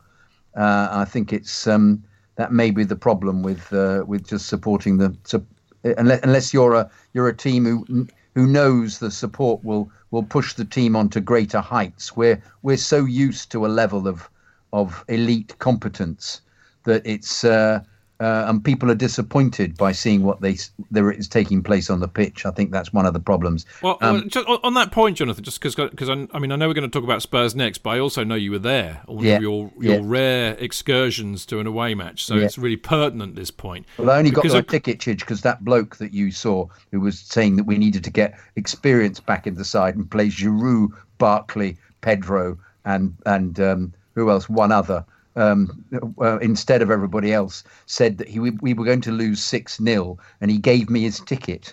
No way! Oh no! What the bloke at the in the in Aussies? Yes, yes. Bloody hell! Why didn't he give me? Uh, so were you, you in the posh bit there? No, no, no, no. It was just it was a normal ticket. Normal. Oh ticket. right. No, well, no, then no, there I we go. A, I was amidst the uh, the three thousand. It was phenomenal. Well, phenomenal. I'm, I'm, I'm Did delighted. you get dirty though, J.K.? I felt dirty inside. My soul was dirty. Yeah, yeah. But well, no, I, am no, delighted that you you got a ticket because you're a proper supporter and he didn't bother going because he's a proper moaner. But anyway, the point the point being is that when we're away, we're, we're, we're not reactive. We are brilliantly supportive. We're loud. We're vocal no yes. matter what's happening. And in fact, actually, we are even better when we go behind. We don't throw our toys yes. out the pram. Yes. We get more vocal. But I think that the reason for that is you've got two entirely different.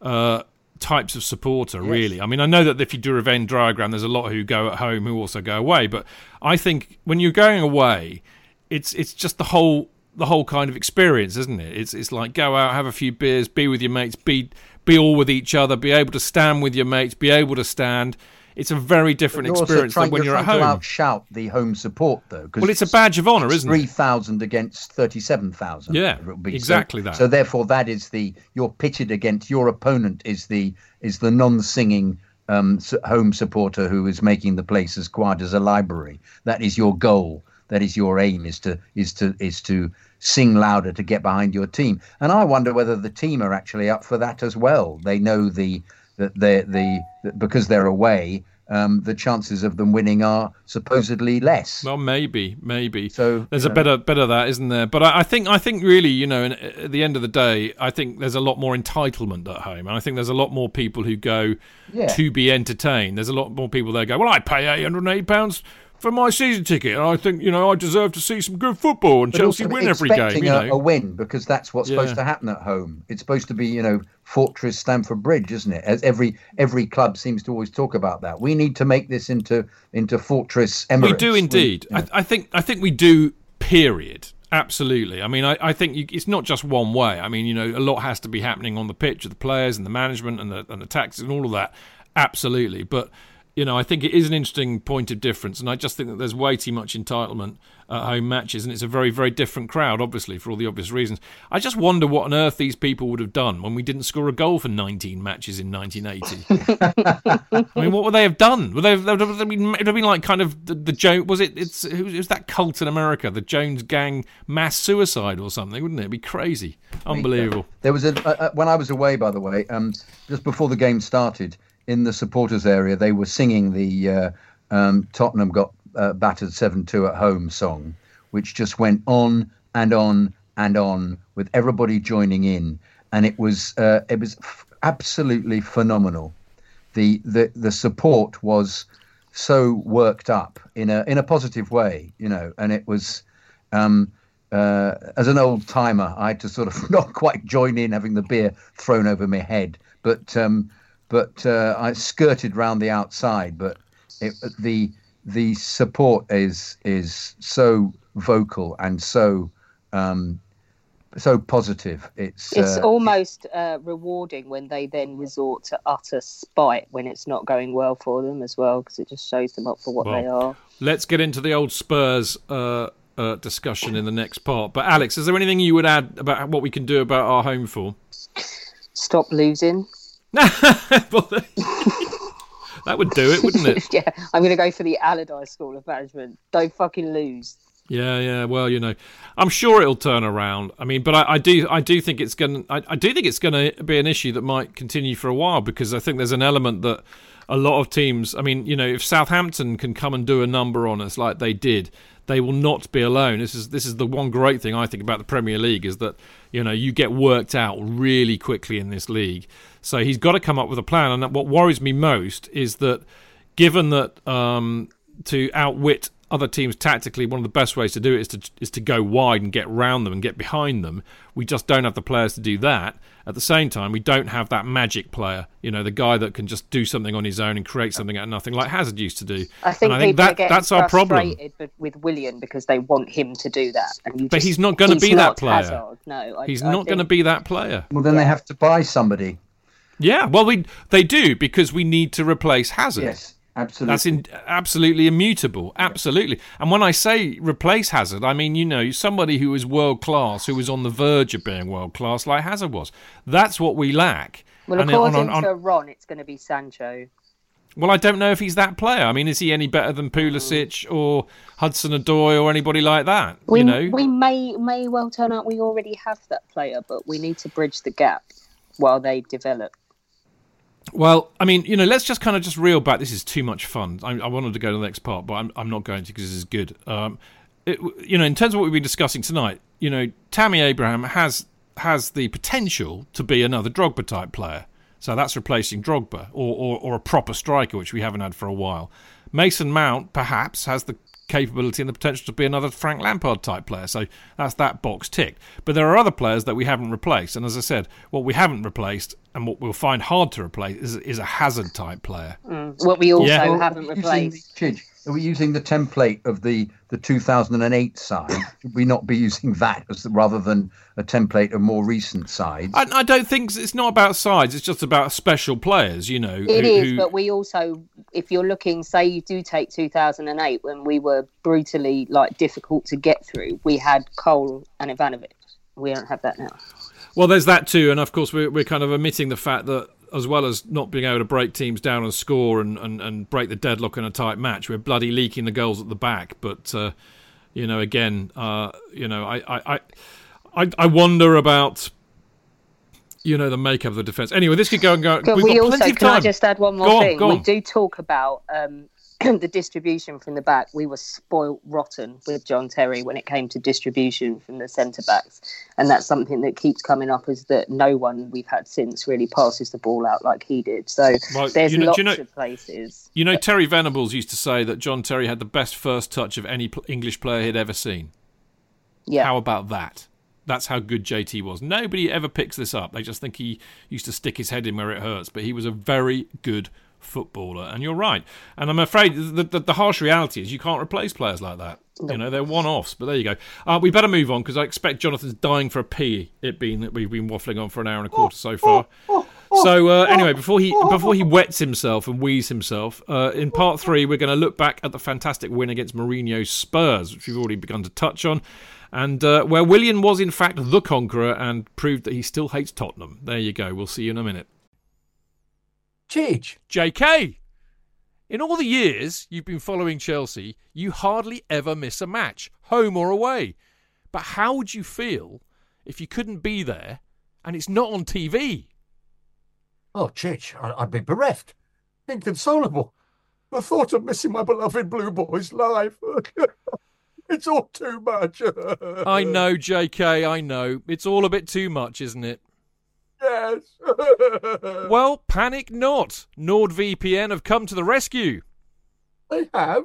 Yep, NordVPN allows us to watch any match, even if it's not on live TV here. They do. Yeah, they do. With just one click, they switch your virtual location to a country which is showing the match, and they act as your cyber bodyguard whilst online, protecting your personal data and sensitive info like card details and passwords.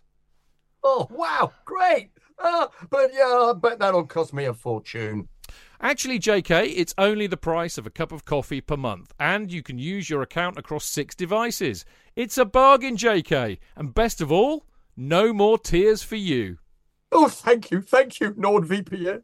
I'm so happy. I could cry. Where do I sign up, Chidge? Well, to get the best discount off your NordVPN plan, go to nordvpn.com forward slash Chelsea Fancast. There's no risk with Nord's 30 day money back guarantee, and you'll help support the Chelsea Fancast. The link is in the podcast episode description box. Away days are great, but there's nothing quite like playing at home. The same goes for McDonald's. Maximise your home ground advantage with McDelivery. You in? Order now on the McDonald's app. At participating restaurants, 18 plus, serving times, delivery fee and terms apply. See mcdonalds.com.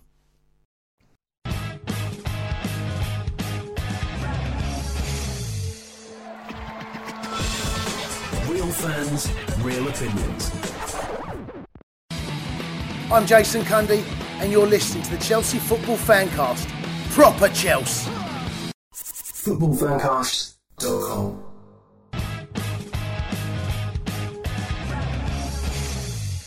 All right, welcome back. This is the Chelsea Fancast. Uh, I am Mr. Stamford Chidge, if you like, and uh, I'm joined as ever by Mr. Jonathan Kidd. Buonasera. mi amico, and uh, the absolutely lovely, delightful, intelligent, beautiful Alexandra Churchill. Bonsoir. Thank you. And uh, I'm presuming the check is in the post for that. Big up to Alex, but there you go.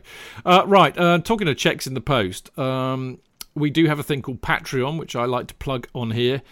Uh, which is just the most amazing thing. Basically, we have a page on the Patreon website where uh, people who really, really like us on the show uh, bung money every month at it, and uh, kind of to say, a, thank you because you like what we do and you like to support it, and b, ever hopeful that you might get something back one day from the berk who set it up. That would be me.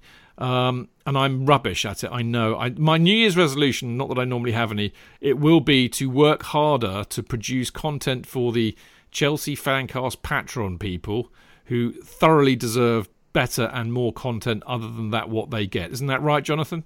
Yes, Chidge. I know. We, you, uh, I, well, I'm determined to get our little videos up there, but I can you can only do really short ones. Anyway, I'll work on it. I promise. This year I will try harder. But well, in the you meantime, need to be more, more of the games, though, don't you? Really, that's the trouble. well, I, I'm I'm at all the bloody home games. But I thought, we, well, why are we missing each other then? Well, I haven't. I've been coming to see you. I wasn't. I wasn't there on Boxing Day because that it was? Christmas. Was that you, Chidge? Oh, sorry. Uh, anyway, uh, I'm at most of the games, uh, but I would rather not be divorced. And if I went to all the away games as well, that is what would happen. Plus the fact I can't afford it. I, I'm a bit of a pauper, really. I mean, I might sound rich and posh, but I really am not.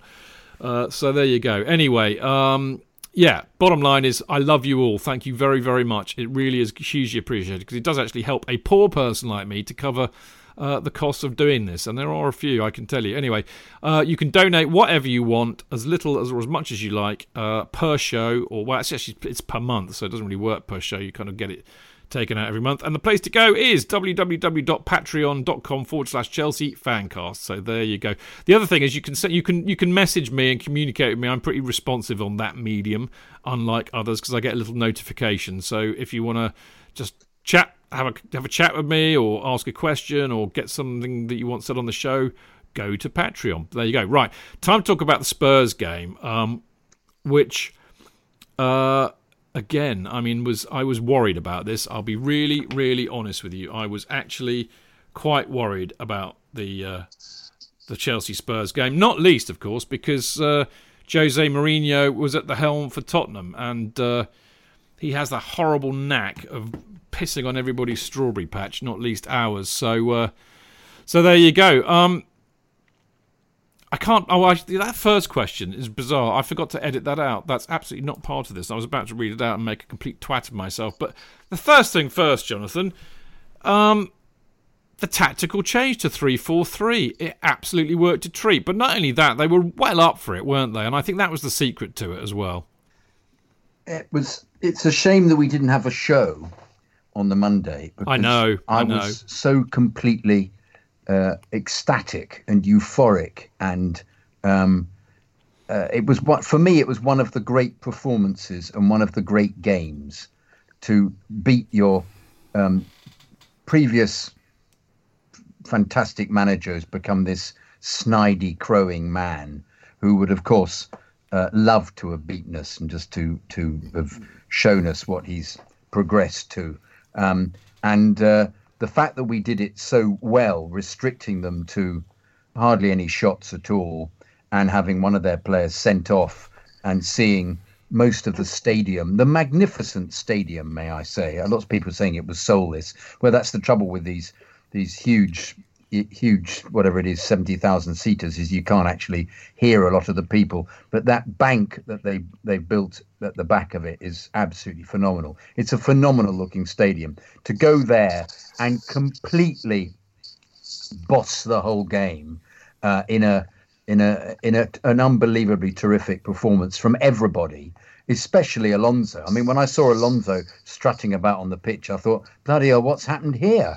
I he hates was the end Spurs of more than Willian. I think he Yeah, really yeah, does. They I are so horrible to him. Uh, they're so horrible to him. Well, what I love was the fact they stopped booing him after a bit because they booed him. It was just making him better. It did was indeed, indeed, because they they chanted a couple of murderer bits at the beginning, I think, but the, I thought it. I thought it was great, great banter by Frank though to pick him. Yeah, this yeah. game. Yeah, but also he really obviously appreciates that he does play expertly in that environment. And in fact, there's a rumor at the moment that um, he's off to Milan for Conte, and uh, uh, Marina is attempting to get to negotiate an extra nine million out of out of I heard that. Inter. Yeah. yeah, in order to uh, um, to pay for Conte's nine million that he got um, for the, uh, um, the the resolution of his court case. Um, it is important to remember, though, JK, with the formation, that he was only copying Conte. And what was the Indeed, other as- snide as- Mourinho? What's the uh, sexist terrible purism? sniper mark from Oh, the one about uh, Son trying to um, turn Rudiger into a eunuch. And Mourinho saying he should have just got up. I said, "Well, you stand in front of me, and I will punt you in the crotch as hard as Son Yeah. hit Rudiger. I mean, we'll that- see that how was- you stand up." That was laughable. I mean, I know that Rudiger made a meal of it, and why not? That's that. That's what players do. But you can't do that. So Son absolutely got what he deserved. On the other point, I think Son is a snide little shit. Oh, in, he in is. keep in keeping with most Tottenham players, it has to be said. But that's three red cards he's had this year. Uh, I know that the one against Gomez was perhaps, you know, he wasn't as much at fault as people thought at the time. But the one against Lerma for Bournemouth, I mean, that was snide as well. He's a little shit. But he's been marked as a little shit, hence the three red cards. People know he does it and he's not getting away with it, which is just hilarious, especially because he has the most childlike reactions ever. He reminds me of Milhouse from The Simpsons. Yes. And there's Good that call. brilliant meme of Milhouse playing frisbee with himself, which I put everywhere saying this is Son over Christmas. But yeah, he's he, I'm going to call him Milhouse from now on. He is indeed. Um, just going back to Alonso, J.K. Um, would he be a loss to us? Well, it depends on on what formation Frank wants to play, doesn't it? You can't really just keep him there for for for three. Kind of four, wheel, wheel him out just to play against Spurs? Yeah, That'd be enough. Yes. They hate him. It, it, it made me laugh so much when I saw his name on the team sheet because I just knew that that would happen. Because he hates them and they hate him, and I just thought that's top bounce by Frank getting him on.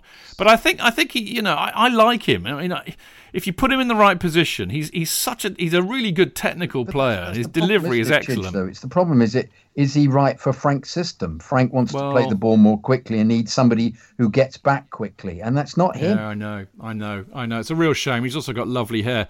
More of hair later, actually. and also, we'll, you know, we'll never be able to sing "Wake Me Up Before You Go Go." Well, perhaps, No, no more perhaps I, wham hair. I won't be able to sing because I'm. pretty- Or wake um, wake me up before wake me up before prosecco, as I saw on a T-shirt in uh, Tesco's, which amused me somewhat. Very Tesco, isn't it?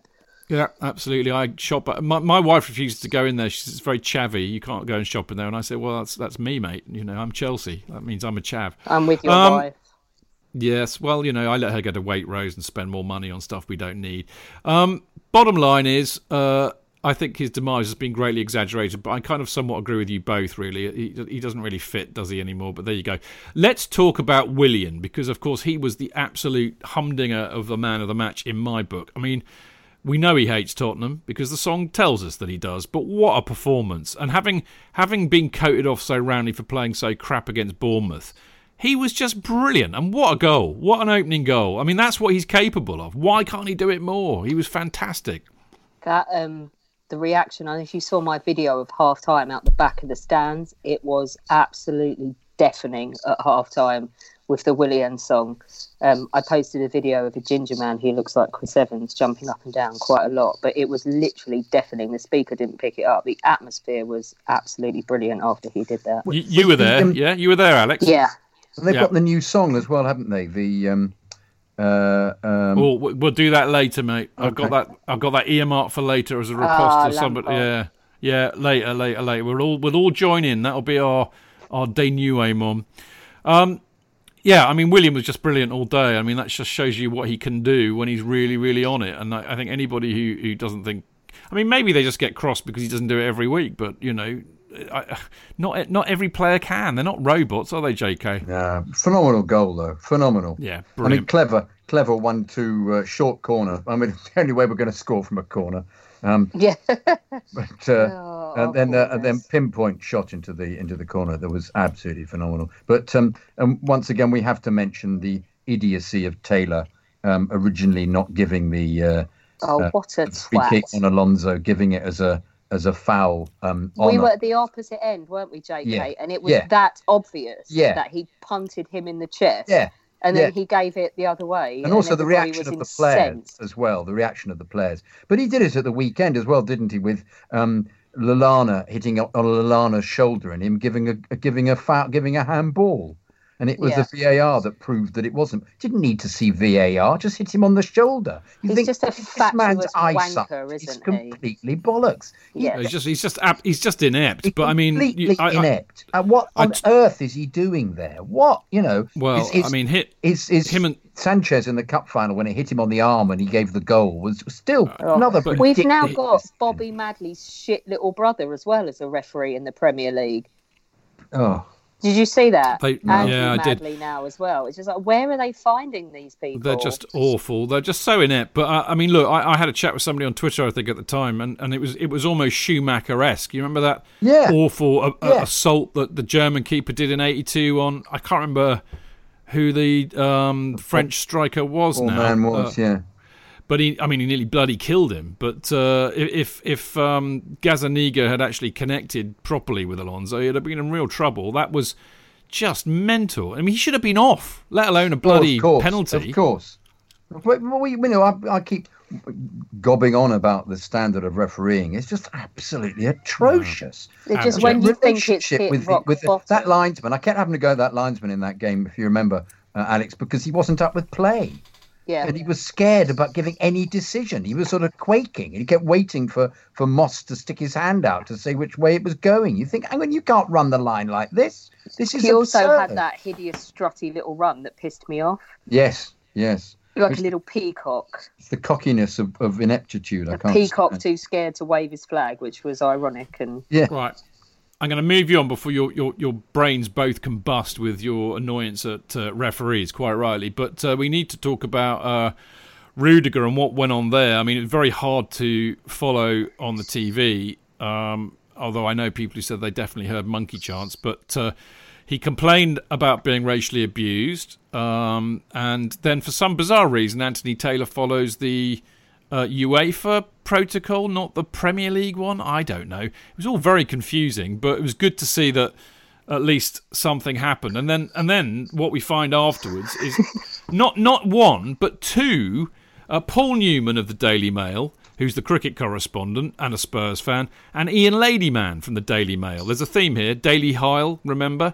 Both saying, "Oh well, you know, Rudiger's got form for this." He he accused the Italians of, of doing monkey chants when he played for Roma, and that that was found to be false. So he's obviously lying. Uh, yeah, because there's no racism in Italian football at all. And this extremely eloquent, well spoken young man didn't leave Italy to get away from such bollocks and come to England instead. So he thought while we were trashing Spurs and shitting all over their parade in their brand new toilet bowl stadium, he thought he'd just make it up. I don't think so. Sorry, I Also, ranted. I'm sorry. Uh, they showed a picture of some very large bloke um, in the area where he'd said there was the monkey chant, doing not doing the monkey impression. Fair enough, he didn't stick his hands under his his uh, his armpits, as appears to be the norm for this, but doing open-mouthed hooting noises. And you think, hang on, there's the bloke there. And then I got Yeah, onto- that was brilliant, wasn't it? No conclusive evidence. No. But we did find a Chelsea fan who said something naughty against Son, so we just arrested him instead. Oh no, but the, the saving Brilliant. grace was it was Chelsea fans who reported him, so that's okay then. That's Mm. what they said, wasn't it? But but um the the um I followed a thread, a Spurs thread, um, about some bloke saying it was all made up, and a bloke from the area said, "No, no, it wasn't made up. I sit there and I heard it," and and and everybody around him went, "Well, you appear to be the only one, mate." And he said, "No, no, no, several of us heard it." And they said, "Have you reported this to the ground, to the club?" And he said, "Yes, I've just done it now." And and my mates have done it as well. No So- conclusive evidence. no conclusive yeah? evidence. They've got their own fans saying they heard it, and they they still because probably they haven't seen it on the CCTV. Well, they've decided they haven't seen somebody impersonating a monkey. But, But so what the bloke, possible motivation does Rudiger have at that Yeah. point in time for making that shit up? He doesn't have one. no, Uh, well, I mean, it, look, what, whatever the semantics of it are, it's absolutely appalling if it happened. It really, really is, and I feel particularly for for Rudiger because he he had he had a very hard time in Italy about this. And if you remember, when uh, I think actually it was when we played Roma in the in the Champions League, Yeah. he got he got more grief at Stamford Bridge. Do you remember that? There were monkey chanting him then. So it's absolutely. This is look for fuck's sake. We're about to go into 2020, not 1970. It just Yeah. absolutely sickens me. It really does. But on the other side of the coin, I mean, and this, of course, we you and I know this, Alex, because of our dealings with the club. They might have CCTV, but it's really, really hard to uh, pinpoint audible abuse. Yes. that's the trouble because You doesn't have need someone to say, I saw it, which Yeah. Spurs apparently have and don't care. Yeah. So, But it's also on the other side of the coin when we were being hauled over the coals for, um, you know, anti-Semitic and all sorts of other, uh, you know, racist chanting when we were out in Europe. I forget where. It might be in Hungary. I don't, know why. Yeah, it was in Hungary, wasn't it? Oh, that wasn't You know- even, that was an accusation of the Y and word, that, but well, yeah. yeah, exactly. And then you, you know, and the, and the other, you know, we we we've been away games where, you know, you can if you if you're sat right next to a load of uh, maybe ten people doing it, you hear it. But if you're twenty yards away, you won't hear it. Yeah. So, and this is what happens because I remember at that incident, people coming back saying, definitely, I heard, you know, I had people who were there, who I knew who were there, who were WhatsApping me at the time saying it was happening, and I had loads of other people WhatsApping, uh, WhatsApping me who were there saying I didn't hear anything. Yeah. We heard not that- a thing in Budapest and we were roughly Well, in the go. middle. So, And I, I know people who were there who were next to it and said it happened. So you know, and this is the trouble. It's really hard to to get to the bottom of it. The reality is, it shouldn't fucking happen. No. All right, it's that simple. Anyway, enough of me going off on one. Um, let's wrap this up because uh, I think the the main takeaway from me. Uh, Really was the most. Well, I mean, look, it's lovely beating Spurs, lovely beating them in their own backyard, lovely being the first team to beat them at every ground they've played at at home, lovely beating Mourinho, lovely doing it the way we did. I thought the football we played was brilliant, without doubt, the best performance of the season and then some. But what what shone through for me, chaps, is that uh, you know how the players all got how big this match is for us. I think it was a really high pressure match coming off that defeat to Bournemouth when we were rubbish. So and so the pressure was on. As I said, I was really worried that we'd get a result here. I, I actually even predicted on me who knows wins app a draw, which is unlike me. I always predict Chelsea to win, which is why I lose it every week. But um, the bottom line is they got how big the match was. Zouma was brilliant, so aggressive all the time. You know, basically bludgeoning Harry Kane the whole match. oh, he And could not a- get a head, a foot, or a, a, knock, a knacker on the ball, could he? All afternoon. No, afternoon. Absolutely right. And the other thing that I there was a lovely moment when uh, I think it was Vertonghen. Vertonghen fouled. Um, I can't remember. I think it might be Mason Mount, and uh, and Mount was right up at him, and and then Vertonghen got booked uh, for being a tit, basically. And Tammy and, and Mount were laughing their heads off. Yeah. and I, and I, I just thought they get it. These guys get it. So the reality is, is that this was a massive, massive match and a massive, massive win. And again, Jonathan, like we were saying earlier on, huge for the development of these kids to go there and get a result like that. And I loved the fact that Frank joined in with the uh, celebrations at the end so vociferously, so energetically, along with them. There's a lovely shot of him and Mason Mount behind him, um, just him punching the air non-stop. But that's one of the advantages of having, you know, one of your legends as the manager is that they can transmit the uh, the meaning, this the significance of such a match to any of the doubting Thomases in the side or people who don't know that this is really an important game.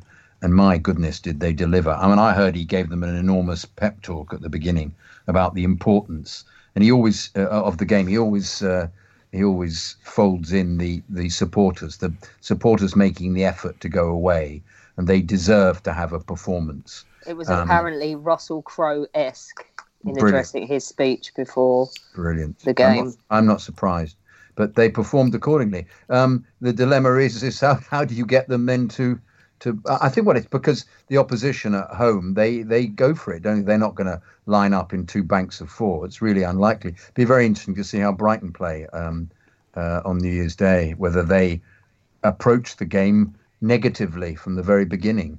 Um, To see whether or how we cope with that. Indeed, it will, and we'll get on to that. Um, in the meantime, JK, um, we- as you can imagine, in two weeks we've had a whole glut of emails, but there were so many um, that were specifically relating to the Spurs match. I mean, talk about what it means to the supporters. This is proof uh, that what I've done is I've shoved them into the Spurs part, if you see what I mean, um, rather than shove them into the emails, which comes in the next part. So, would you like to kick it off? Yes. Alan Gaverin. Oh, hello, mate. Hi, Chidge, Jonathan, and Co. You are, in fact, Alex Co. today. Um, what a fantastic. Better than being Sebco. Yeah. No, yeah. 'cause well, there's no a e dick. on the end of it. It's just Co. And it also he spelled amd wrongly. Uh, And he spelled amd. Chid Jonathan Amdco, But that's by the by. What a fantastic result yesterday versus the Spuds. I was thrilled and stunned in equal measure. Me too. Yes, Spuds were poor, very poor, 27 O's. But our boys were fantastic. And I think we made them poor. Um, every single player was great, and Willian, Mount, Cover, and Tammy were exceptional. I thought they were all exceptional. The three CBs played so aggressively and on the front foot, and Dave and Marcus were brilliant going forward, other than the odd, Dave Cross. Um, the performances of our amazing crop of youngsters made me wonder which of our previously touted wonder kids from the academy might have been a success under Frank's progressive management. It would be easy to just, just look at who's gone on to great success elsewhere. That list is actually not long at all. But I thought that, for example, Josh McEachran and Nate Chalobah were really good. And if they had had a good run in the team under a good manager, they could have gone on to much greater things. One that mustn't be allowed to miss Frank's boat is Ethan Ampadu, who's cut his hair, my goodness, who must come back into the squad ASAP. He's now not looking like Ampadu then. I'm not sure if we can recall him from Leipzig, but he isn't getting enough game time there. What do you guys think? Alan Gaverin, Aussie signed my broken leg at Rootless Cosmo. I think he's on a year's contract, actually. Alan. He is, yeah. Um, that's the uh, dilemma. And as I say, he's had a, a very ordinary haircut, thus not making him Ampadu like, which is disappointing. He doesn't look like Stig of the Dump anymore or Swampy. No, well, we it- said no one would have made up the awesome song he has for him if he'd had no hair at the time. yes. But The he, thing about Ampadu, the thing about Ampadu is I'm not unduly worried because he's very, very young. He's only about 18 now. Yeah, he's behind the others, isn't he? Age Yeah, he's still very, very young. He's clearly. I mean, you know, I think if you want to want to talk about the potential that Ampadu has, you just have to look at the way that he starts nearly every game for Ryan Giggs's Wales. Uh, so you know, you, that just shows you how highly thought of he is and how Or- how you know good he could be potentially. or I how think. shit Wales are. No, not really, because th- th- there's still international football, Jonathan, and they've got some good No, no, players I in agree. that team. I agree. I was just You know. devil's advocate. No, I just And he's a he's, he's a boy still, he's really. chosen. He's at Leipzig, isn't he? He's chosen, Yeah. unfortunately, a team with uh, who are doing fantastically well and might easily win the Bundesliga this year. Yeah. So that's one of the reasons why he isn't getting uh, game time. He, he's he's attempting to, but they're they're very they probably don't speak. Welsh in Leipzig as well. No, that probably help. hasn't helped him. So. Yeah. But I mean, look, he- he's got time on his side. I think that's the bottom line. I mean, he can come back, you know, 19 years old and and you know filled out a bit and and, and and, get the his chance then. Yeah, you know, why not? I'm not worried, but I think he'd be a real asset to this team because the thing I like most about Ethan Ampadu is he's fearless. He sticks his foot in. I love him. I like- and he can play football too. Nearest we've got to JT in terms of how much he's got to say during a game as well. Yeah. He does definitely. not stop ordering everybody else around and positioning everybody, and despite his age, so I think we could do with a bit of that. Indeed, we could. Now, uh, we got four of these to go, so I'll try and whiz through them quickly. I'll do the next one, JK. I know I've got you down for all of them, but that's because I just cut and paste and was being a tit. No, but anyway, I've uh, learnt Dan. them. I've learnt them, Chidge. Oh, do, do you want to do them? I mean, I'm happy No, if you want to. I'm kidding. I'm kidding. Well, you would. You oh, very droll. Uh, No, no. Right. N- n- next one is from Dan Thorne, who is uh, the I think he's the chairman of the Melbourne Supporters Club, but he's a lovely lad. And he says, "I'm writing this while watching the replay of the Spuds game, and it being Crimble, that would be that's Australian for Christmas. Uh, I'm a couple of reds into the email. Firstly, what a great result and well deserved. A hint that maybe our power couple of Frank and Jody can adapt." Unfortunately, I will say that it was obvious on the telecast, I'm old, sorry, that there were monkey chants. I cannot believe that that is still a thing. We have our own issues, I understand that, but this is still no excuse for the others. I'm lucky enough to be someone who can call Paul Canoville a personal friend, and because of this friendship, I have a better understanding of the history and its effect on the players and their families. That said, this does not excuse the behaviour of anyone at a game, be it in the moment or otherwise. For fuck's sake, we're we're going into 2020, not 1970. Obviously, that's where I nicked that one from. Uh, on to our games recently. We had a blip or a learning moment. We are we are young, but now is the time to start to step up. Still time to learn, but no free rides. The old adage, if you're good enough, you're old enough, rings true. But sometimes you need an old head to help. Toni Rudiger can be that head. I'll stay on the Spuds game as if uh, as it's the most recent because obviously Dan wrote it after the Spurs game. Frank's tactic for Alli was perfect. Kante took care of them in the first 45, not man to man, but enough to make him so focused on kicking us he became pointless. Really good point. The back three were immense. We complain about Kepa with some good reason, but this shows what a proper back line does for a keeper. Good point again.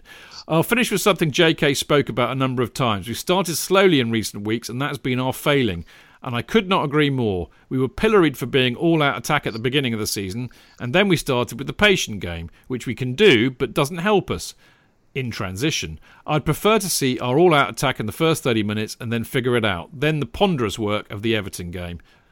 That being said, even though we weren't red hot against Spurs, we were in control and had the upper uh, game over the 90 minutes. Have a top crimble and look forward to saying good day in t- 2020. I'm sure Russ has dropped the newsletter to you, but I have attached it too. Keep the blue flag flying high. Dan, I will forward that to you, Jonathan. Thank you. I'd like that. Thanks. So there you go. I think I agree with everything he said there. Actually, some really good points, certainly about uh, Alli, who I thought was his usual tit self. I uh, love when I... he went running over when they did the first part of the uh, racism protocol. He went running over like the snide little shit he is to drop in some kind of funny, funny comment to the conversation going on between the managers. And then he realised what it was about and just sidled away yeah. like a little turd that he is. He is. I, am really. It's a real shame that Kovac, uh, Kovacic didn't get the opportunity to smash him one in the face as well. Yeah, devastated. Next time. Yeah, next time. Uh, no JK. more boohoo adverts for him when yeah, he's got like no face it. left. I'd like to see him boohoo for real. Anyway, Jonathan. Hello. Um, this is from Kenroy Justin. Dear Chelsea fan gang, including Dave Chidge. Oh, oh thank you. Yeah, you're there thank you. somewhere, Chidge, just on the edge. Um, here we are again with these Tottenham scum. Ooh. Uh, the one game in the season I absolutely don't want to lose. I'm sure we've covered the game itself sufficiently tonight. So, what I want to discuss is the rivalry. I have this friend named Oz who just doesn't get the Chelsea Spurs rivalry. In my eyes, it's the second biggest in London after West Ham Millwall. Anyways, he always threatens to quit Chelsea and support the scum when he gets pissed off. He can't be a proper supporter. Uh, um, claims he likes the way they play and how they run. Shaking my head. Or, but it's cool. He just just needs a little education on why you can't ever, ever 20 E's have eyes for the scum as a Chelsea fan. I'm sure he'll be fully re- rehabilitated. I'm sure he'll be fully rehabilitated once he hears from you guys. Plus about hundred hail marys and a scum anonymous meeting. the battle of the bridge, the constant rows when we play them, etc. Even the players are into this rivalry. Hazard, Terry, Cesc, Harry Kane, Danny Rose, and as Frank Lampard, who once had to dodge a fan trying to punch him after a White Hart Lane FA Cup tie, put it, it's always worse to lose to Spurs because they make DVDs of it for 10 years. So do it, Chidge JK. Explain to him why this is bigger than Barcelona Real Madrid.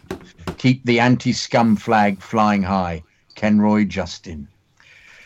Well, uh, uh, uh, well, I mean, you, you think Leeds are our biggest rivals, but I think that's the point. It, it depends on what age you are. I think. I mean, my understanding of the Spurs rivalry is the fact that it started pretty much uh, in '67 in the Cup final, the first Cockney Cup final, which we lost. But not only did we lose it, we lost it to a Spurs side uh, containing Jimmy Greaves and Terry Venables, who had been two great players for Chelsea hitherto. It was also kind of culminated in the kind of start of terrace culture. This is a period where, you know, Chelsea fans and other supporters from other clubs all started kind of congregating in terraces and singing and making a ruckus, and that's that. These are when the kind of the hooligan days started and the firm started. So the FA Cup in '67, from what I'm told, because I wasn't there, because I was only two at the time, but I'm told by those that were there was the first kind of occasion of any aggro at an FA Cup final. Uh, as I said, you know, these are the days when we started going around taking other people's ends and uh, all that kind of thing. So the enmity kind of started from that. Uh, and then it just got worse and worse and worse during the 70s. Um, you know, particularly uh, they had a firm, we had a firm, yada yada yada. There was a big battle at White Hart Lane when we basically got relegated in '75. Uh, known as the Battle of White Hart Lane. So it's all that's that's kind of where it all starts. But I think there's another thing that underpins all of this. But back in the old days, uh, basically you supported your local team or there or thereabouts, and of course London has a lot of teams which means that the chances of you going to school the next day or into the office the next day, having be- having beaten Tottenham or losing to them, and getting loads of grief from either your work colleagues or your schoolmates was very very high if you went to school in London. So that's why it's the locality thing, the London thing, mixed in with a little bit of the hooligan thing. That would be my take on it, unless Jonathan and Alex have a better view. Um, I wouldn't say that it started in 67 and went to its height because the Leeds thing went on all the way um, uh, obviously, it was in the 60s, but it went on to the beginning of the 70s. Um, uh, the Leeds thing was more of a football rivalry, though. What you mean, I rather think. than a uh, than just a, a, London rivalry? Yeah, that's yeah. one always needs to have a um, uh, a local team that one one despairs of. Um, but uh, it was never Fulham because they were never quite good enough, and it was never Rangers. Similarly, um, though Fulham now hate us for reasons I don't quite understand because it was the big the big chum club originally. Sibling rivalry, mate. Yeah, in the end, yeah, absolutely. But, but um, yeah, Leeds was definitely a. Um, it, it, was always because we were actually close to them in the division as well, which wasn't the case with. Um, well, all those cup Spurs. matches absolutely, too. Absolutely, absolutely.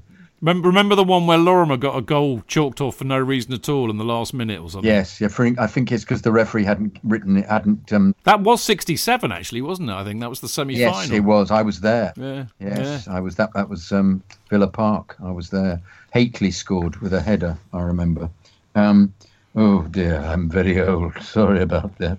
Um, but uh, yeah, uh, yes, I suppose it's um, uh, it's the accessibility as well. I think because um, you you get uh, you get large numbers of fans um, finding knowing the area so well. I might suppose you do it every club, but they you uh, you you it's almost like it, it, there's a there's a rivalry to how many heads they can kick as well. I mean, I'll never forget the six one against Spurs when um, we came out of the exit and the police just didn't seem to be able to deal with the fact there were so many thousands of Spurs fans trying to kick anybody who was a Chelsea fan.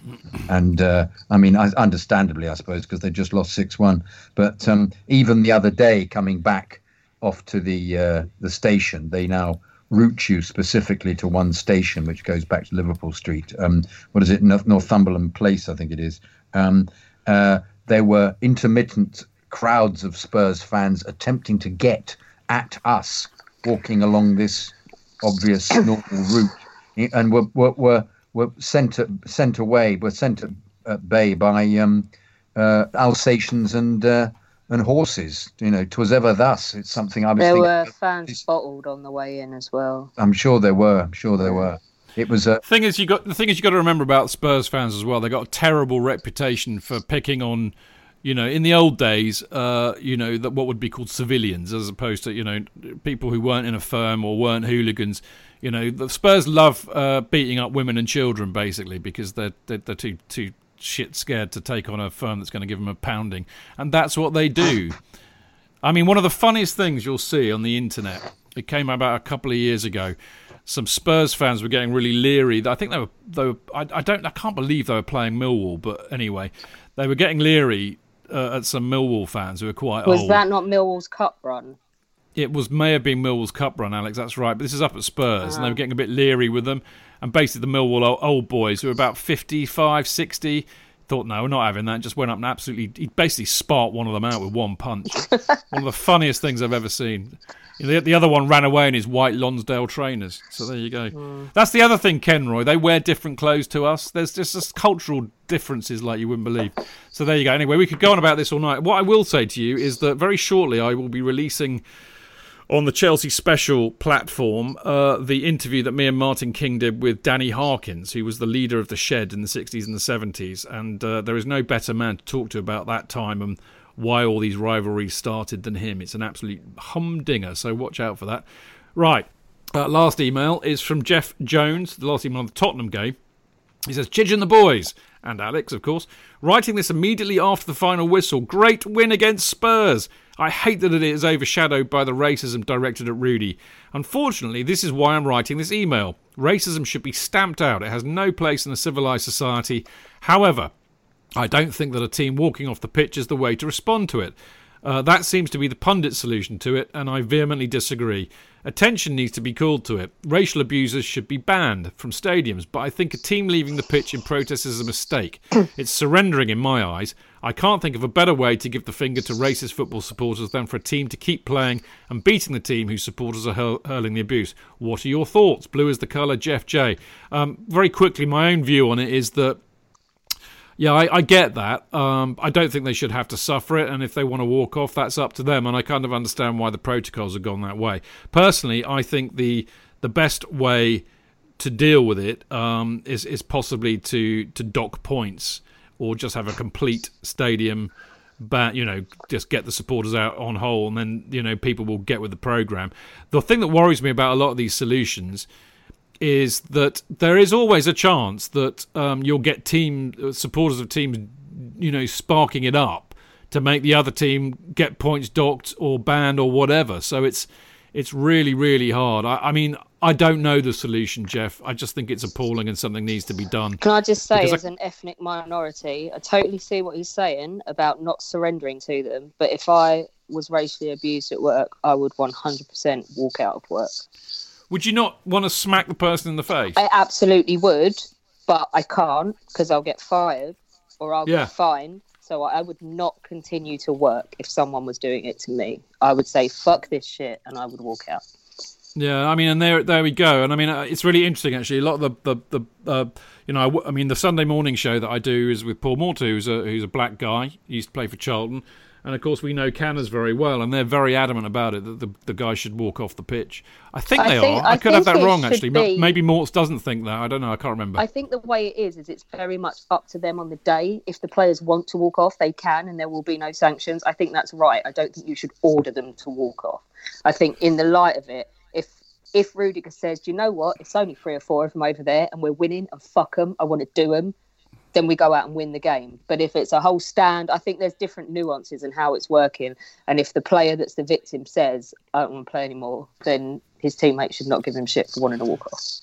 I mean, the other the other thing is, you know, I, I just wonder if I mean a, lot of the whole kind of protocol thing is, is is the whole UEFA thing, and the trouble is that all falls down because UEFA don't back it up. They find these clubs, international teams usually, or, or, actually it's been clubs as well, a pittance, which is pointless. And that's why I think it needs to be far more draconian. You know, kick them out of the competition.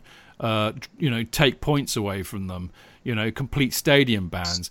Because actually, I know I don't like it because as a fan, I would suffer. But maybe that's the point. If enough of the fans who are not racist and who don't want this to happen are also suffering, maybe they will work harder to get this out of the stadium. Although on the other hand, I wouldn't I, I wouldn't actually condone supporters really policing it because you you know you, you might be putting your bloody life in jeopardy. So I don't know. It's a very complex issue. We we need to move on because we we are chuntering away, or I am. Uh, very quickly, uh, the usual roundup. Of course, there's been loads of them of the. Uh, the wonderful Who Knows Wins promotion that we've been involved with for a while now, which is basically uh, every week I select uh, a load of matches, mo- mostly Premier League matches, always involving Chelsea, of course. Um, and the idea behind it is that you, you, you have an entry fee of five quid on your Who Knows Wins app. Um, and then you uh, predict whether it will be a home win, a draw, or an away win. And if you uh, get the most predictions right, you win the pot of money available. So basically, if 10 people join in, it's 50 quid. If it's 20, it's 100 quid, and so on and so on. So the more that play, the bigger the pot is, the more chance you've got of winning uh, a decent wedge of money. There's You get money for a first, second, and third finish. Uh, and it's great. It's basically having a bet on the football, but it's kind of um, a little bit more I don't know. It's, you're not betting against the bookies, which is pretty venal, if you ask me.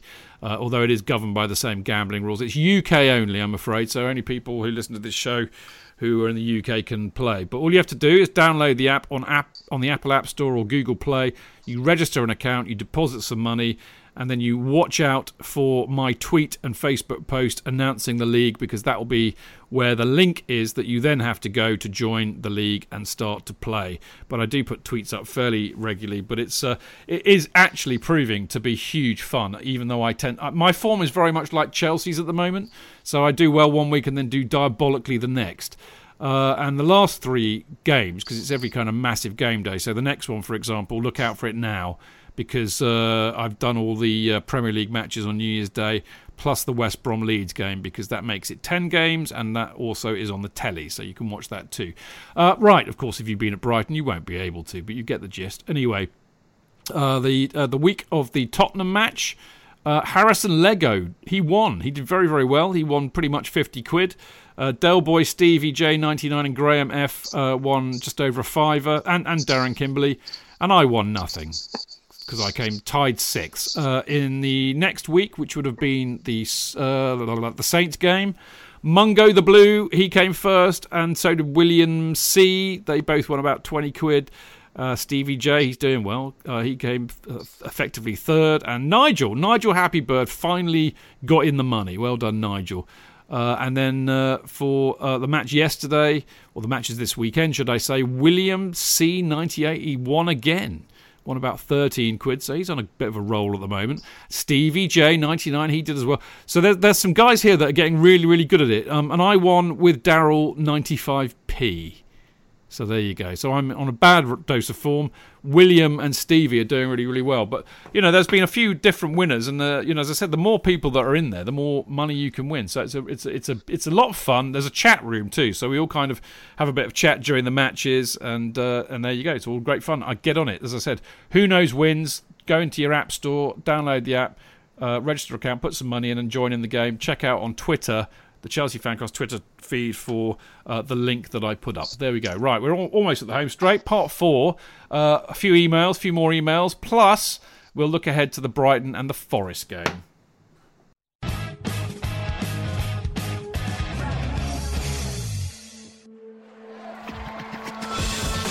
Real fans, real opinions. I'm Jason Cundy, and you're listening to the Chelsea Football Fancast. Up the Chelsea! footballfancast.com.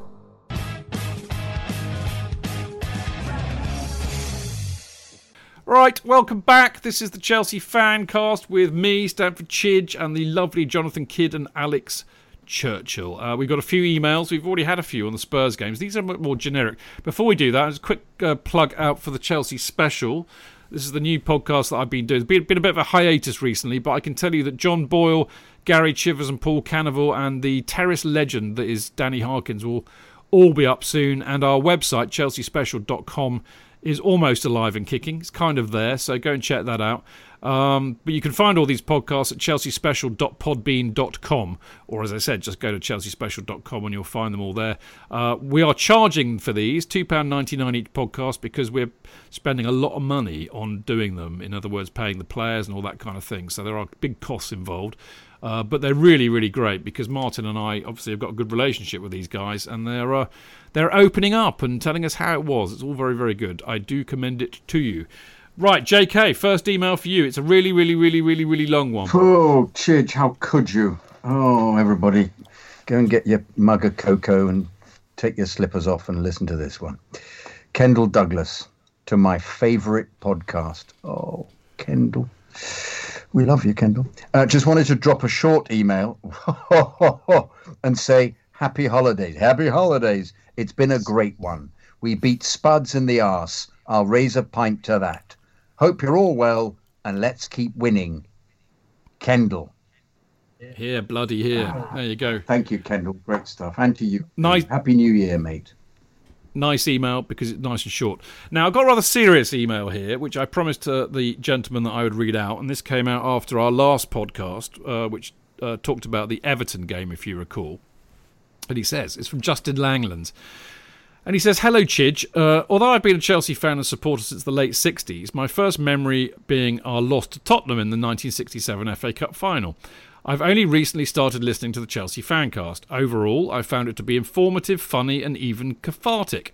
But I've now been driven to do something I never do, which is write an email to a broadcast programme because of your racist comment about Scottish people in relation to Duncan Ferguson and the Everton football team.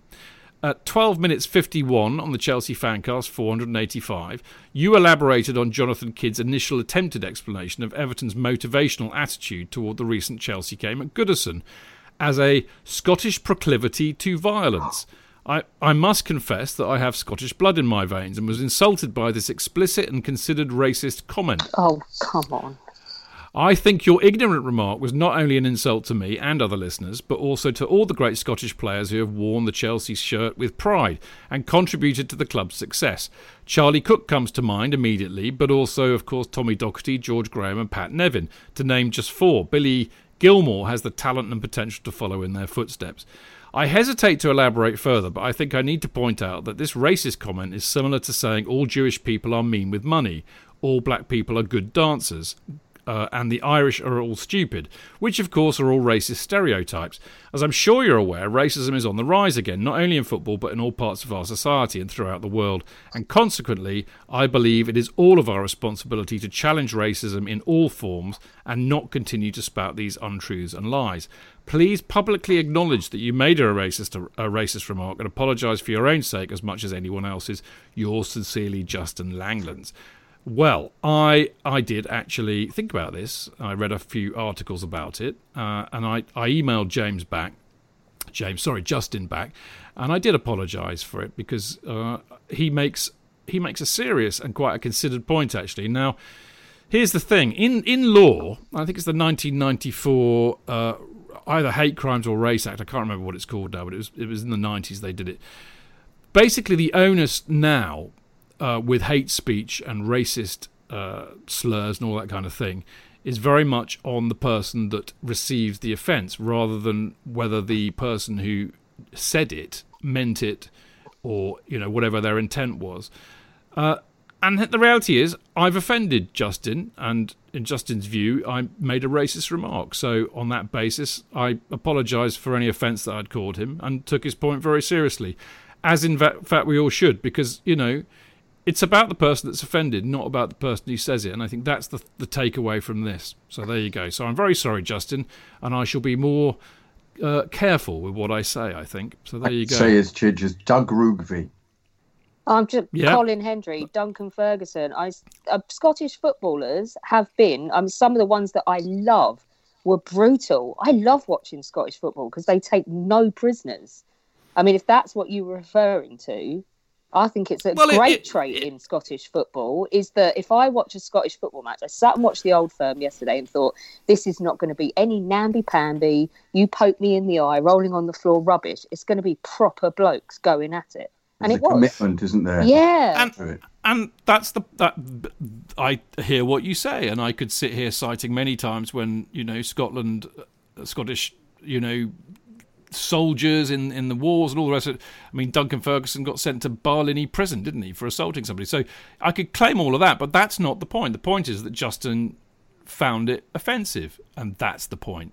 As long so, as your apology says, I'm sorry that you felt offended. I can't remember what I said in the email because, now. I'm not going to go and dig it out. No. But the point, no, but the point is, you know, we you need to think about this. It's not about what we think because we're. I'm not Scottish. It's a bit like you know, uh, saying something quite casual about somebody who's black that might not actually, if I thought about it, be very offensive. But if they're offended by it, they're in a much better position to know about being offended by it than me. Mm. You see what I mean? I do, but I don't agree. Okay, all right. Well, there we go. As I said, Justin, in the email, I, I, I apologise for the offence caused, and I will be more careful about what I say. And you're right; it's it's easy to slip into this if you're not careful. I think I think also you were attempting to be amusing, so perhaps it's. Um, yeah, but you see, that, that that's that's, that's where I, I, I, know. I can't understand that. I know, but that's the trouble with me, though, Jonathan. My, I, I attempt to be amusing, but I very very rarely manage to succeed in doing so. but there you go. Jonathan, next email.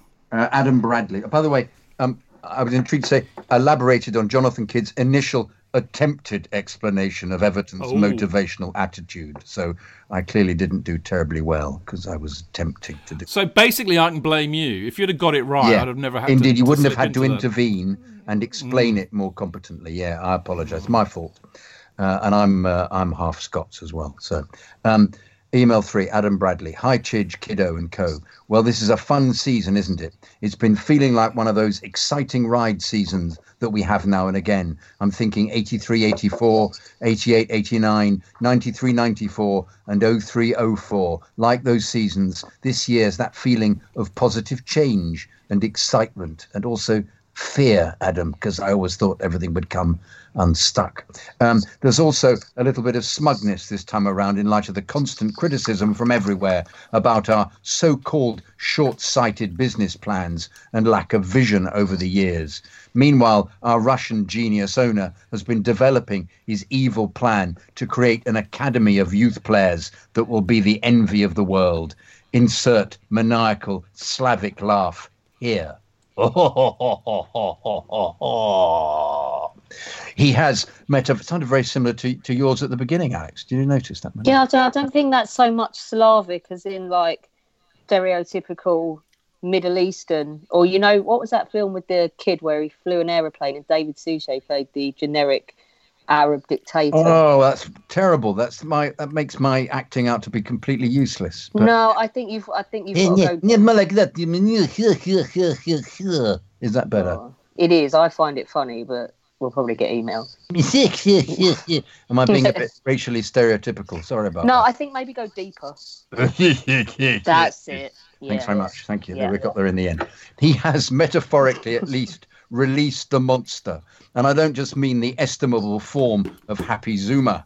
In typical realistic fashion, us true blues aren't getting carried away, but enjoying the ride and seeing where it goes. Absolutely right, Adam. I'm so grateful we don't suffer as a club from delusional expectations, well, they do on Twitter, and a feeling of entitlement on the whole. We need to keep this proud tradition or hang up from the 70s and 80s. Clearly, Frank and the boys have a lot to learn, but are keen and learning fast. Nice to see the likes of Mason, Tammy, and Fikayo showing their true Chelsea upbringing with their attitude in the Spurs game. I've made up a chant for you, as it's been the thing to do lately, to the tune of "The sun will come out." Is that the sun will come out tomorrow? Is that is that it? Is that the tune? Probably tomorrow, not. tomorrow, Ficara, tomorrow. There's true blue in his DNA. I don't think that's the right tune, is it? Somebody help me. Somebody help me, yeah. I've no idea. I've no, I've never, I don't know what tune he's on about. I can remember a song about the sun coming up. I can't remember who sung it. Hang on. I will employ the internet. Oh, marvellous. I'll just hum a little bit till you get the. Uh... Rudimental featuring James Arthur, maybe. I don't oh, know. Just me. that sun comes up. Oh, well, the sun. What are the words? And I'll tell the you. The sun will come out. Tomori, Tomori, Fikayo Tomori. There's blue in his DNA. Repeat ad infinitum. Tomori, Tomori, Fikayo Tomori. There's blue in his DNA. Tomori, Tomori. Yeah, possibly the rudimental song. I'm sounding like um, Anthony Newley. To Marie, to Marie. I like to Marie. the sun like will come out to Marie. Marie, Picayo to Marie. There's blue in his DNA. Let's go with that version. Thank you very much. Good.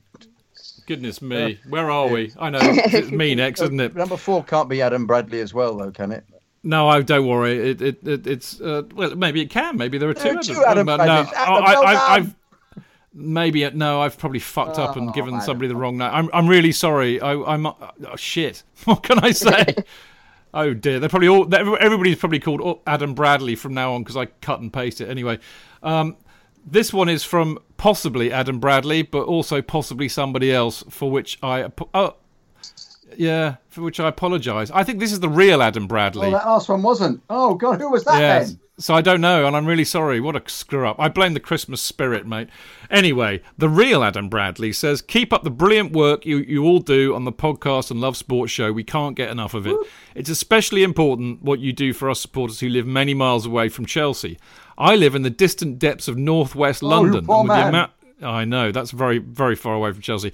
And with the amount of goons and spuds living around here, I feel it feels like a million miles away when they start bleating about a small pocket of the city we rule. All the best and up the Chelsea. Adam Bradley, brilliant email, Adam, and uh, I couldn't agree more. Uh, Jonathan, This is Daniel Cabral. I just wanted to wish all of you a very Merry Christmas, and I haven't been on Mixlr lately. My three-year-old Tiago and 15-month-old Leo rather would rather rather listen to something else. shame on them, Daniels. Bad parenting, Oh, mate. dreadful! Merry Christmas and Happy New Year. Back at you, Daniel. Yeah, well done. Well done. I think I remember. I remember getting Daniel uh, a, a shirt, a, a shed end shirt from the stall, and got Jason Cundy to sign it. I think. So I hope you still got it. There you go. Right, this is from Barrett. Oh, we got more singing. Goodness gracious me, Barrett Duperon. Double, double, double. Willian has scored a double, and the ship from the lane can fuck off again because Willian has scored a double. I like that.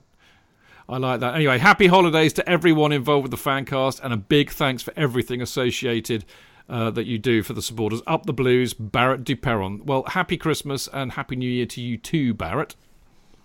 Uh, this is from uh, Adam Walczak. Hello, chap. Valchak. Walczak. How about Valchak? Val, Valchak. Val, Val, Adam Val, Walter, Val. Anyway. Adam Adam won that um, Hyundai thing we did last year. Do you remember? Oh, Yeah, yeah, yeah. yeah. Uh, hello, chaps. I've finally started to listen to podcasts as I cycle to and from the city. Your show is excellent. Thank you very much. It presents well balanced views that are not simply about sticking a finger in the dike if things are not going so well on the pitch. I don't agree with all your views. Certainly, the one about Robben being the best player we've seen is spot on. Imagine if Jose had been more patient with him and his injury. With regards to chanting, JK hit the nail on the head. Thanks very much indeed, Adam. What happened to those chants we sang five to ten years ago that were not controversial, only contained one swear word per stanza? The ones I miss in particular are Chelsea here, Chelsea there, Chelsea there. That's That's got a swear word in it. What? That's got a swear word. No, he He said saying- one in Oh, every only one. state. Only only yeah, one yeah. swear True, true enough. that- Yeah. Uh, come along, come along, come along and sing. Uh, what was that one? Sing the Chelsea song. Come along, come along, come along and sing this song Yeah. with the boys in blue, Division Two. We won't be here for Yeah, long. what's happened to that one recently? Blimey, missed. I don't know. It's one We're of I, too that's the one I used to. banging on about Spurs losing seven two at home. Yeah, but I, I used to do that in the pub. I used to stand on the table and sing that one, Yeah, yeah, I like that one immensely. and the Tommy Baldwin song. I, like used to that sing one the Tommy particularly Baldwin when song we on the just won the. Premier League. I thought that was really sort of. Yeah, Uh, I agree. Um, uh, Chelsea, Chelsea. That's been in and out. We've heard that one. That was the original one. In fact, I come from an era when when we used to go Chelsea. Chelsea That was considered unbelievably avant-garde and radical. That was really wow. God, what are you doing, Jonathan? What are you doing? What's that? Wow. Um, uh, and even the odd "We love you, Chelsea." That's true, actually. We have we well, we'd having that at the end of the games, haven't we? With um, initially when uh, we lost to Liverpool, we had that. That was wonderful. In fact, the support for Frank with that one. Yeah, But, um, I agree with that. I would say the atmosphere at the games in the 80s was similar. I witnessed many a nil-nil, where the most interesting part was Ken Bates' notes. That's so true. True. That always, so everybody was true. always pouring at the uh, the program because he was very interesting. Who he was insulting. The difference is that we're supposed to be successful now. Um, although you're correct to point out we tend to go mad at the big games. It seems even the MHL is not the same as it used to be. You can only see madness at aways. That's very true. Um, best wishes, Adam Valdzak, uh, the leftback.co.uk. I was intrigued to see on one of those videos um, all the Chelsea fans in the shed singing "You'll Never Walk Alone," which of course was uh, was just a, a general football song, wasn't um, just the uh, the property of uh, of the Scousers. It was everybody had a go at it, and so there's a there's a slightly bizarre video of us singing it in the shed. Um, have you seen that? It's on YouTube, Chid. Have you seen that? Well, I have, yeah, I have, and it was all the, it was all the rage then, Well- as as many of them were. But we were just learning then. There's another one. One man went to Mow needs more outings, according to Andy Willis. Hello, Andy. By the way, I couldn't agree with him more. There's a new song though that uh, you were both alluding to, which I like a lot actually, and I look forward to singing this one. Do you know the one I mean? Yeah, what the Frank Lampard. Um, uh, We've got Super Frankie Lampard. He has got everything we need. Tomori at the back. Tammy in attack. Chelsea's going to win the Champions League. I like that I a like lot. their enthusiasm. I like that I'm a not lot. sure about factually this season, but I do like their enthusiasm. Well, you got a dream. Absolutely. You see what I, what I would what they what they missed a trick though yesterday. They should have been singing "We've got Super Frankie Lampard. He's got everything we need." Tomori at the back, Tammy in attack. Chelsea's going to win the Champions League again. This Remember is when we used to sing that? yes. Yes. And we'll uh, uh, um, and we'll really shake them up when we win the football league again. You know that was always used to be the thing, wasn't it? But there you go. Ah, there we go. It's not often you get Chidge singing on a show, but uh, Well, and there's a good it- reason for that. It somehow escaped me. I don't know why, because I'd written it down. I couldn't remember the tune. I sang it a Oh. few times though. Well, hummed it as I do. I don't sing in the. I bet Alex sang it, didn't you, Alex? No. I'm too No? too classy. And do you know what my great aunt told me? I could mouth the words to the songs, but I wasn't to shout because it was not nice. Neither was girls drinking out of pint glasses. And if I was ever wearing a skirt when I went out, I should wear tights unless I was at the seaside. Otherwise, it made me a slag. Oh, and she said tits or legs, never get both out at the same time. Okay, duly noted. I'll, I'll remember that. Okay, uh, last last but by no you have almost. I didn't quite know where to go with that. Right. Uh, last one. This is brilliant. This is my favourite email. Um, so uh, I, I might have called somebody else's the email of the week. I called Adam's email of the week.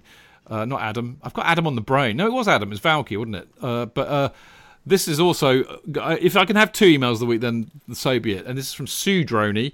My name is Sue Droney, and I'm Greg's long-suffering wife because Greg White writes in a lot, if you recall. Says, kidding, but not when it comes to Chelsea. Greg gets a little down when we lose, so we don't plan many nights out if there's been a Chelsea loss. Very sensible, Sue. My question regards who has the best ever Chelsea hairstyle.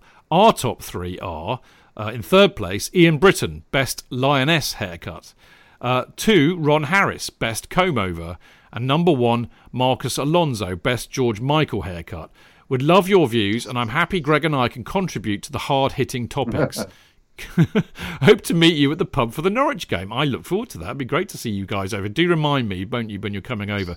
Uh, sending our antipody and love, Sue and Greg Droney, to Toowoomba, land of Oz. I hope also, I've no idea where Toowoomba is, but I hope you're not caught up in the awful bushfires. In fact, all of our Australian mates uh, and uh, anybody going out there, but particularly our mates who are based in Australia, uh, please have all of our love and best wishes and hoping that you're not caught up in the fires, which look absolutely awful.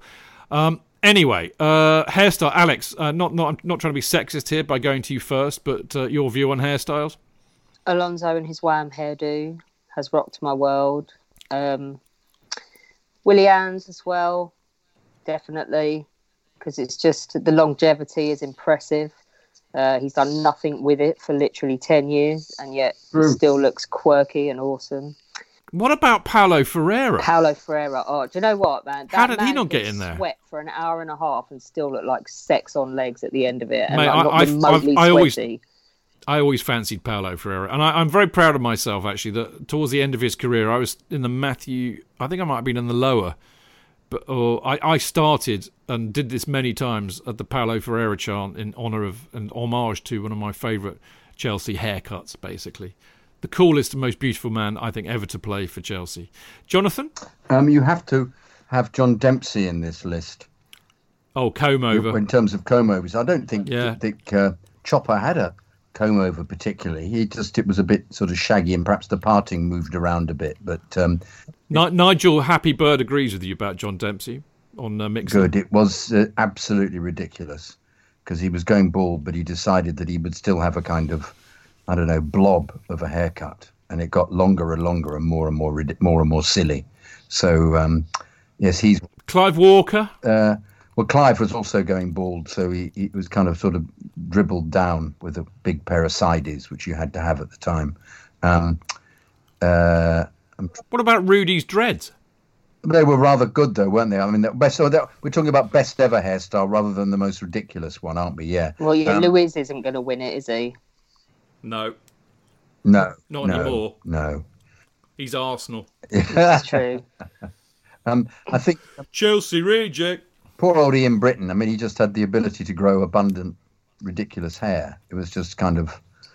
Mad. It was yeah. also, there- as well, you know, Drogba wandered around with that horrible little ponytail the whole Oh, time yeah, he played yeah, for us. But then when he shaved it off, the whole of female Chelsea done went, "Hello, Hello. hello." Yes, he did. He was a fine-looking man as well. All right, okay. I, hope I. I- I hope that's given you a bit of a taste to see. I really hope that we see you and uh, and Greg in the pub. That So do re- silly as well, just as the last one. It's with No, his- just Yeah, want to attack yeah. him with clippers. Yeah, good point. All right, enough, enough, enough, enough. That is, in fact, all, all the emails we've got this week. Lots of them this week because, of course, we've had a bit of a break. Uh, we do love getting them from you. So do, and we always read them out, as you well know. So if you want to email us, send it to chelseafancast at gmail.com and try and get them in before Monday. Otherwise, they might miss the cut. Now, we've got a few uh, minutes to spend talking about the Brighton and the uh, Forest game. Of course, Brighton's on New Year's Day. I have to say, I, I, I, I'm a bit, you know, I don't like all these bloody Christmas games. Oh, it's just shut up, Chidge. It's awesome. Really? You know that you get Oh. that bloody horrendous dinner out the way, get the washing up done, and then it's just football for the rest of the Yeah, Christmas but- break. It's it, it's not because you see my family are not into football Well, at then all, I just and I they and they, they see me at home, and they, they see me at home, and they expect me to be with them. I would I would much prefer the winter break to be over this period of the year, so I don't miss out on the football. Well, That's what I'm saying. I'm I feel sorry for you, but I'm not having it. I love it. You need to, you Well, need to I get a also- new family. Well, okay, can I can can I be in your family, yes, Alex? because all we do is right, we- drink and watch football over Christmas. I'd I'd fit in very well, wouldn't I? yes, I can cook too. To I can cook. More. Oh, I, well, I mean, I, I, I, you've, you've, you've seen me away from the microphone. Yeah. You know what? You know, indeed. I I, use will it as punctuation. next Christmas. I use it as fucking punctuation. In fact. Yes. Um, anyway, um, okay, so that's settled. I'm now gonna. I'm actually. I'm, I'm now gonna. Uh, gonna actually fulfil a lifetime ambition and become a Churchill. Yay! So there you go. Who knew? Winston has nothing on me. Right. Uh, Uh, anyway, that. Grandad. Oh, granddad. if you're Alex, exactly. Um, anyway, Brighton. Moving on to Brighton, which is on New Year's Day, which of course is a public holiday, which means it's impossible to get to because there's no public transport. But other than that, it's a great time to have a football match. Or is it for Chelsea? I mean, the one thing that that that uh, uh, endears me to it, Jonathan, is the fact that it, it's away. Um, which, uh, as you know, we clearly do much better. at. But I have to say, mate, I mean, Brighton, who are in 14th on 23 points, um, which doesn't seem a lot, but I mean, you know, they're Brighton. People, most, most people expect them to get relegated, but their recent results. Just, just uh, hear this, hear this, hear this. Uh, most recently, they beat Bournemouth two 0 and I thought they were fantastic. That goal by Mooy was brilliant. They lost two one to Brighton. I think they were they were robbed, weren't they? As I recall, not to Brighton. Box- Who was it? They lost to. Sorry, they lost to Tottenham on Boxing Day away. I think they were robbed, weren't they? I can't remember. I'm sure VAR had something fuckwitting to do with it. Yeah. They lost to Brighton. Oh, fucking hell, get your teeth in. They lost to Sheffield United 1 0, and that's no. Uh, I mean, you know, no, they're they're a good side, Sheffield United, so I wouldn't beat them up about that. And they drew with Palace in the uh, in the uh, uh, the um, the you know the Seagulls versus the Eagles derby, whatever they call it. They're a tough nut to crack, I think, and they like to play football. But as I said, Jonathan, I think that might actually play into our hands. Yes, because they won't be playing the, the, the two banks of five, will they? they? They'll unless he decides that's the way to play. I don't, I haven't done enough about them. Have they been, been playing that way at home? Have they been playing that way away? Do they play that way? Is it a defensive setup and they, they attack you on the break? Is it that, or is it that they're slightly freer? Because if they're freer, But- it'll play into our hands. Yes. Alternatively, Well, they play out- he's perhaps got to try and, and, and do what he did in the second half against uh, Arsenal and um, set them up so that we set, set us up so that we break quickly. Um, I don't know. It's it's going to be uh, another interesting one. It's going to be another exploration as to what he sets up with and what he what tactically how he works it out. I, I don't know what what works against Brighton. He's obviously a very good manager. What's his name? Potter. Um, Yeah, he's uh, Harry Potter. he's got them. Uh, he's getting it. It's He's not a a great wizard. for a manager. Probably it would work best if he was foreign. Then he could be uh, put there. Potter, Potter, Potterini. Yeah, Potterini, perfect, absolutely perfect.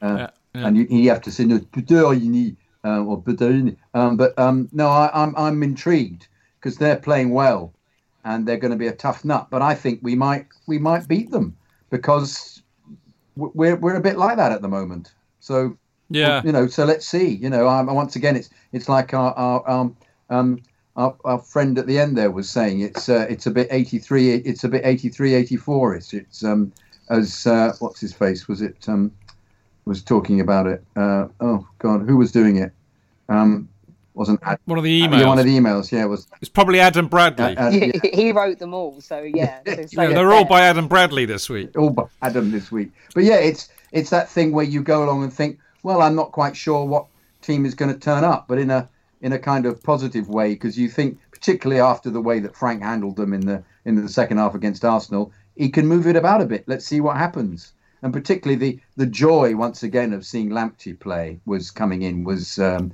and doing really well, and he put him in because of his speed was uh, was genius. So uh, there are moments where I'm finding this season really exciting, despite us being so inconsistent. It's um, I'm Yeah. not annoyed at our. Well, when we walk away from Stamford Bridge having lost 2 0 to Southampton, I'm Mm. annoyed. But Mm. I'm really not angry and I'm not nappy shitting about our inconsistency because we are still way better off than I thought we'd be this season. Um, I'm taking it with the comedy approach in that this is all stuff that I trust Frank to get right eventually. So what do you what do you think about the Brighton game, Alex? Uh, we better win if I have to slog it all the way down there and walk for six miles to get away from the ground afterwards because it's in the middle of nowhere. Yeah, I know it's a bastard to get to. You should all go and stay with Dan Silver because he lives in Brighton now. Excellent. I will begin WhatsApping him on the group as soon as we hang up. Indeed, exactly. Yeah, I mean, I'm feeling quite confident, although I, I do agree we're a bit of a Forrest Gump side, aren't we, at the moment? Uh, Chelsea are like a box of chocolates, just don't know what you're going to get. And uh, But I think the fact that we were away, the fact that Palace, uh, Palace, the fact that Brighton like to play football, they play out Dad, from the you back. are now dead to Brighton because you called them. Palace, I don't really care. mate. You're going to get really death threats and everything. Well, I had uh, a Brighton season ticket holder uh, round to my gaff uh, the other day for lunch. So Did you call go. him I a Palace got- fan? No, I didn't. Just I didn't. Did you come to blows? No, I didn't because he's six foot four and he used to be my builder. Ah, yes. Good idea not to get So there you go. Yeah. He's a lovely bloke, actually. He now runs three takeaways in Brighton, Thai takeaways, and they are the absolute bollocks. Kemp Thai. If you live in Brighton, get a, a takeaway from my mate Phil, Kemp Thai. Or maybe So get one by the side of the A road when you're waiting five hours to get away from the Well, ground. indeed. All right, now on Sunday, uh, one of the most exciting days of the year for me, which is the first, uh, well, it's the third round of the FA Cup, but for us, the first round. Always a great occasion, and we've got Nottingham Forest. I'm very upset that we haven't got them away, actually, because I, I love Nottingham and it would have been fun to have a trip up there.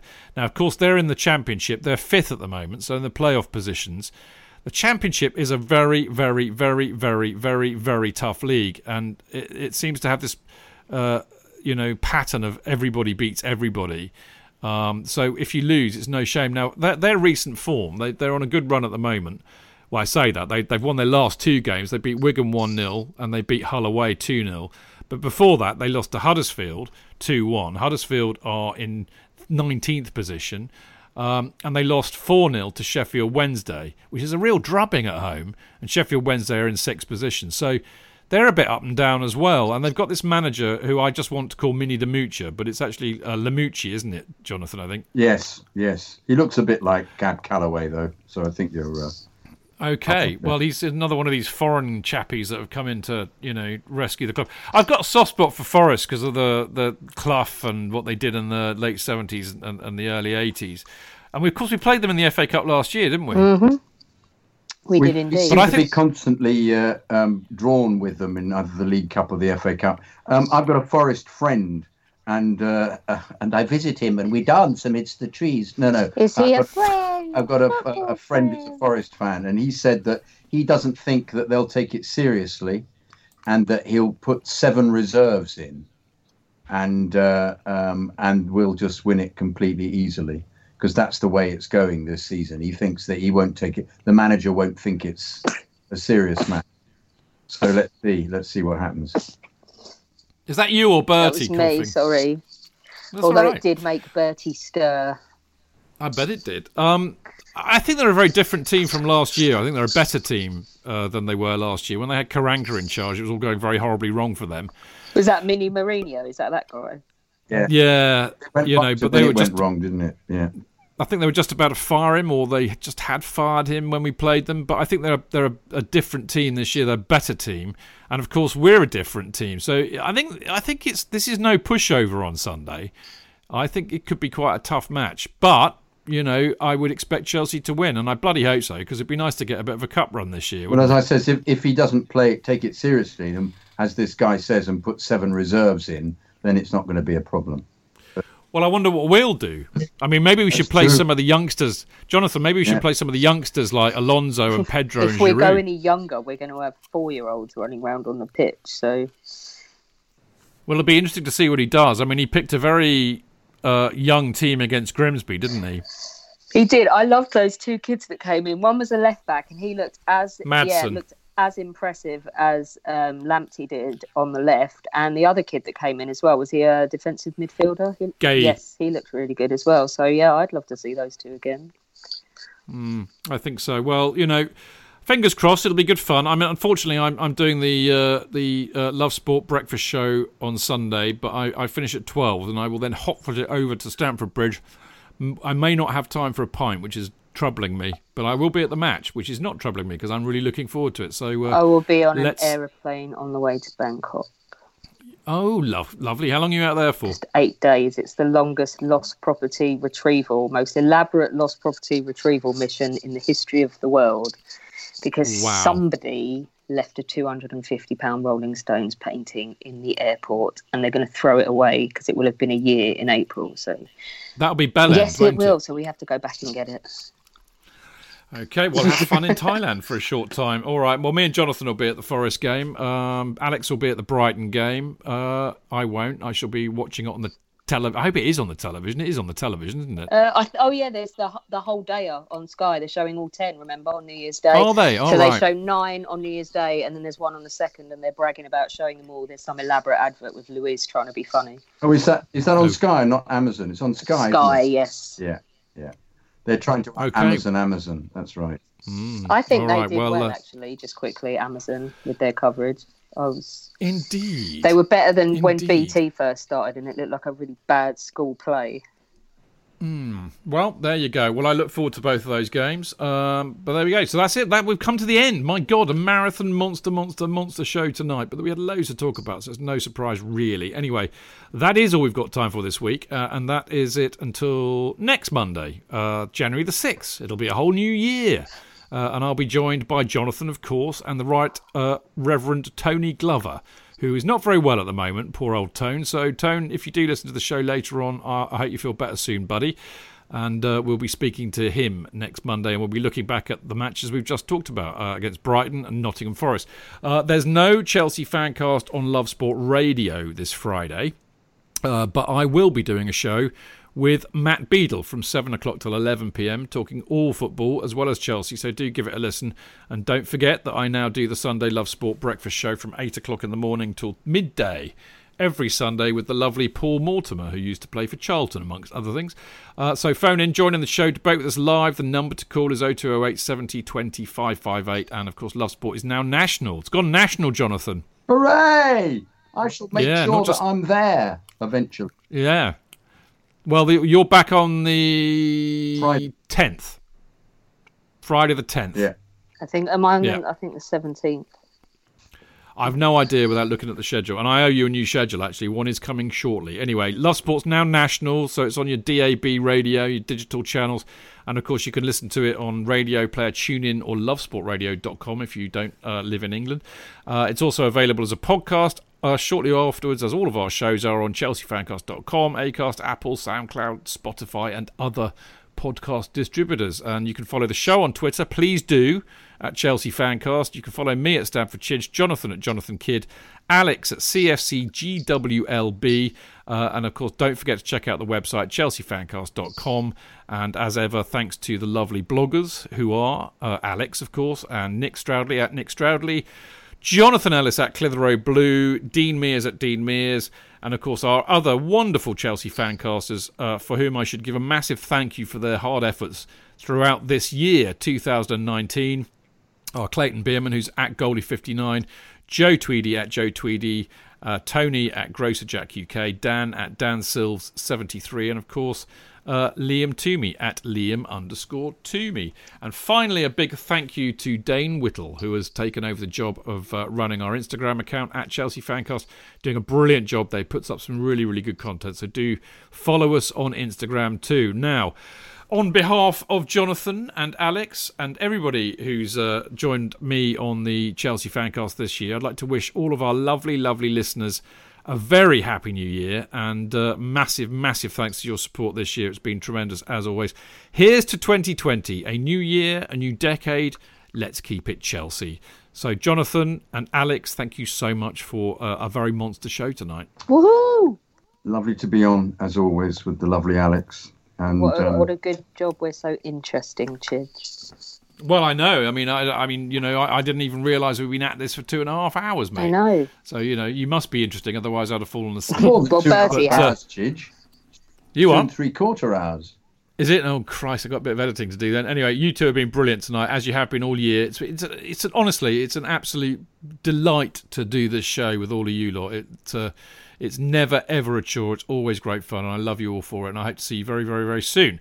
Right, you lot out of Mixlr uh, are also tremendous. Um, honestly, our Monday nights are absolutely made by having your company uh, in the chat room, and you're brilliant for doing that. So I hope you have a great new year. Let's hope Chelsea go from strength to strength. I'm sure they will. So thank you for listening. See you next time. Until, in fact, see you next year. Until then, keep it blue, keep it carefree, and keep it Chels. Up the The Chels! Happy New Year! Happy New Year!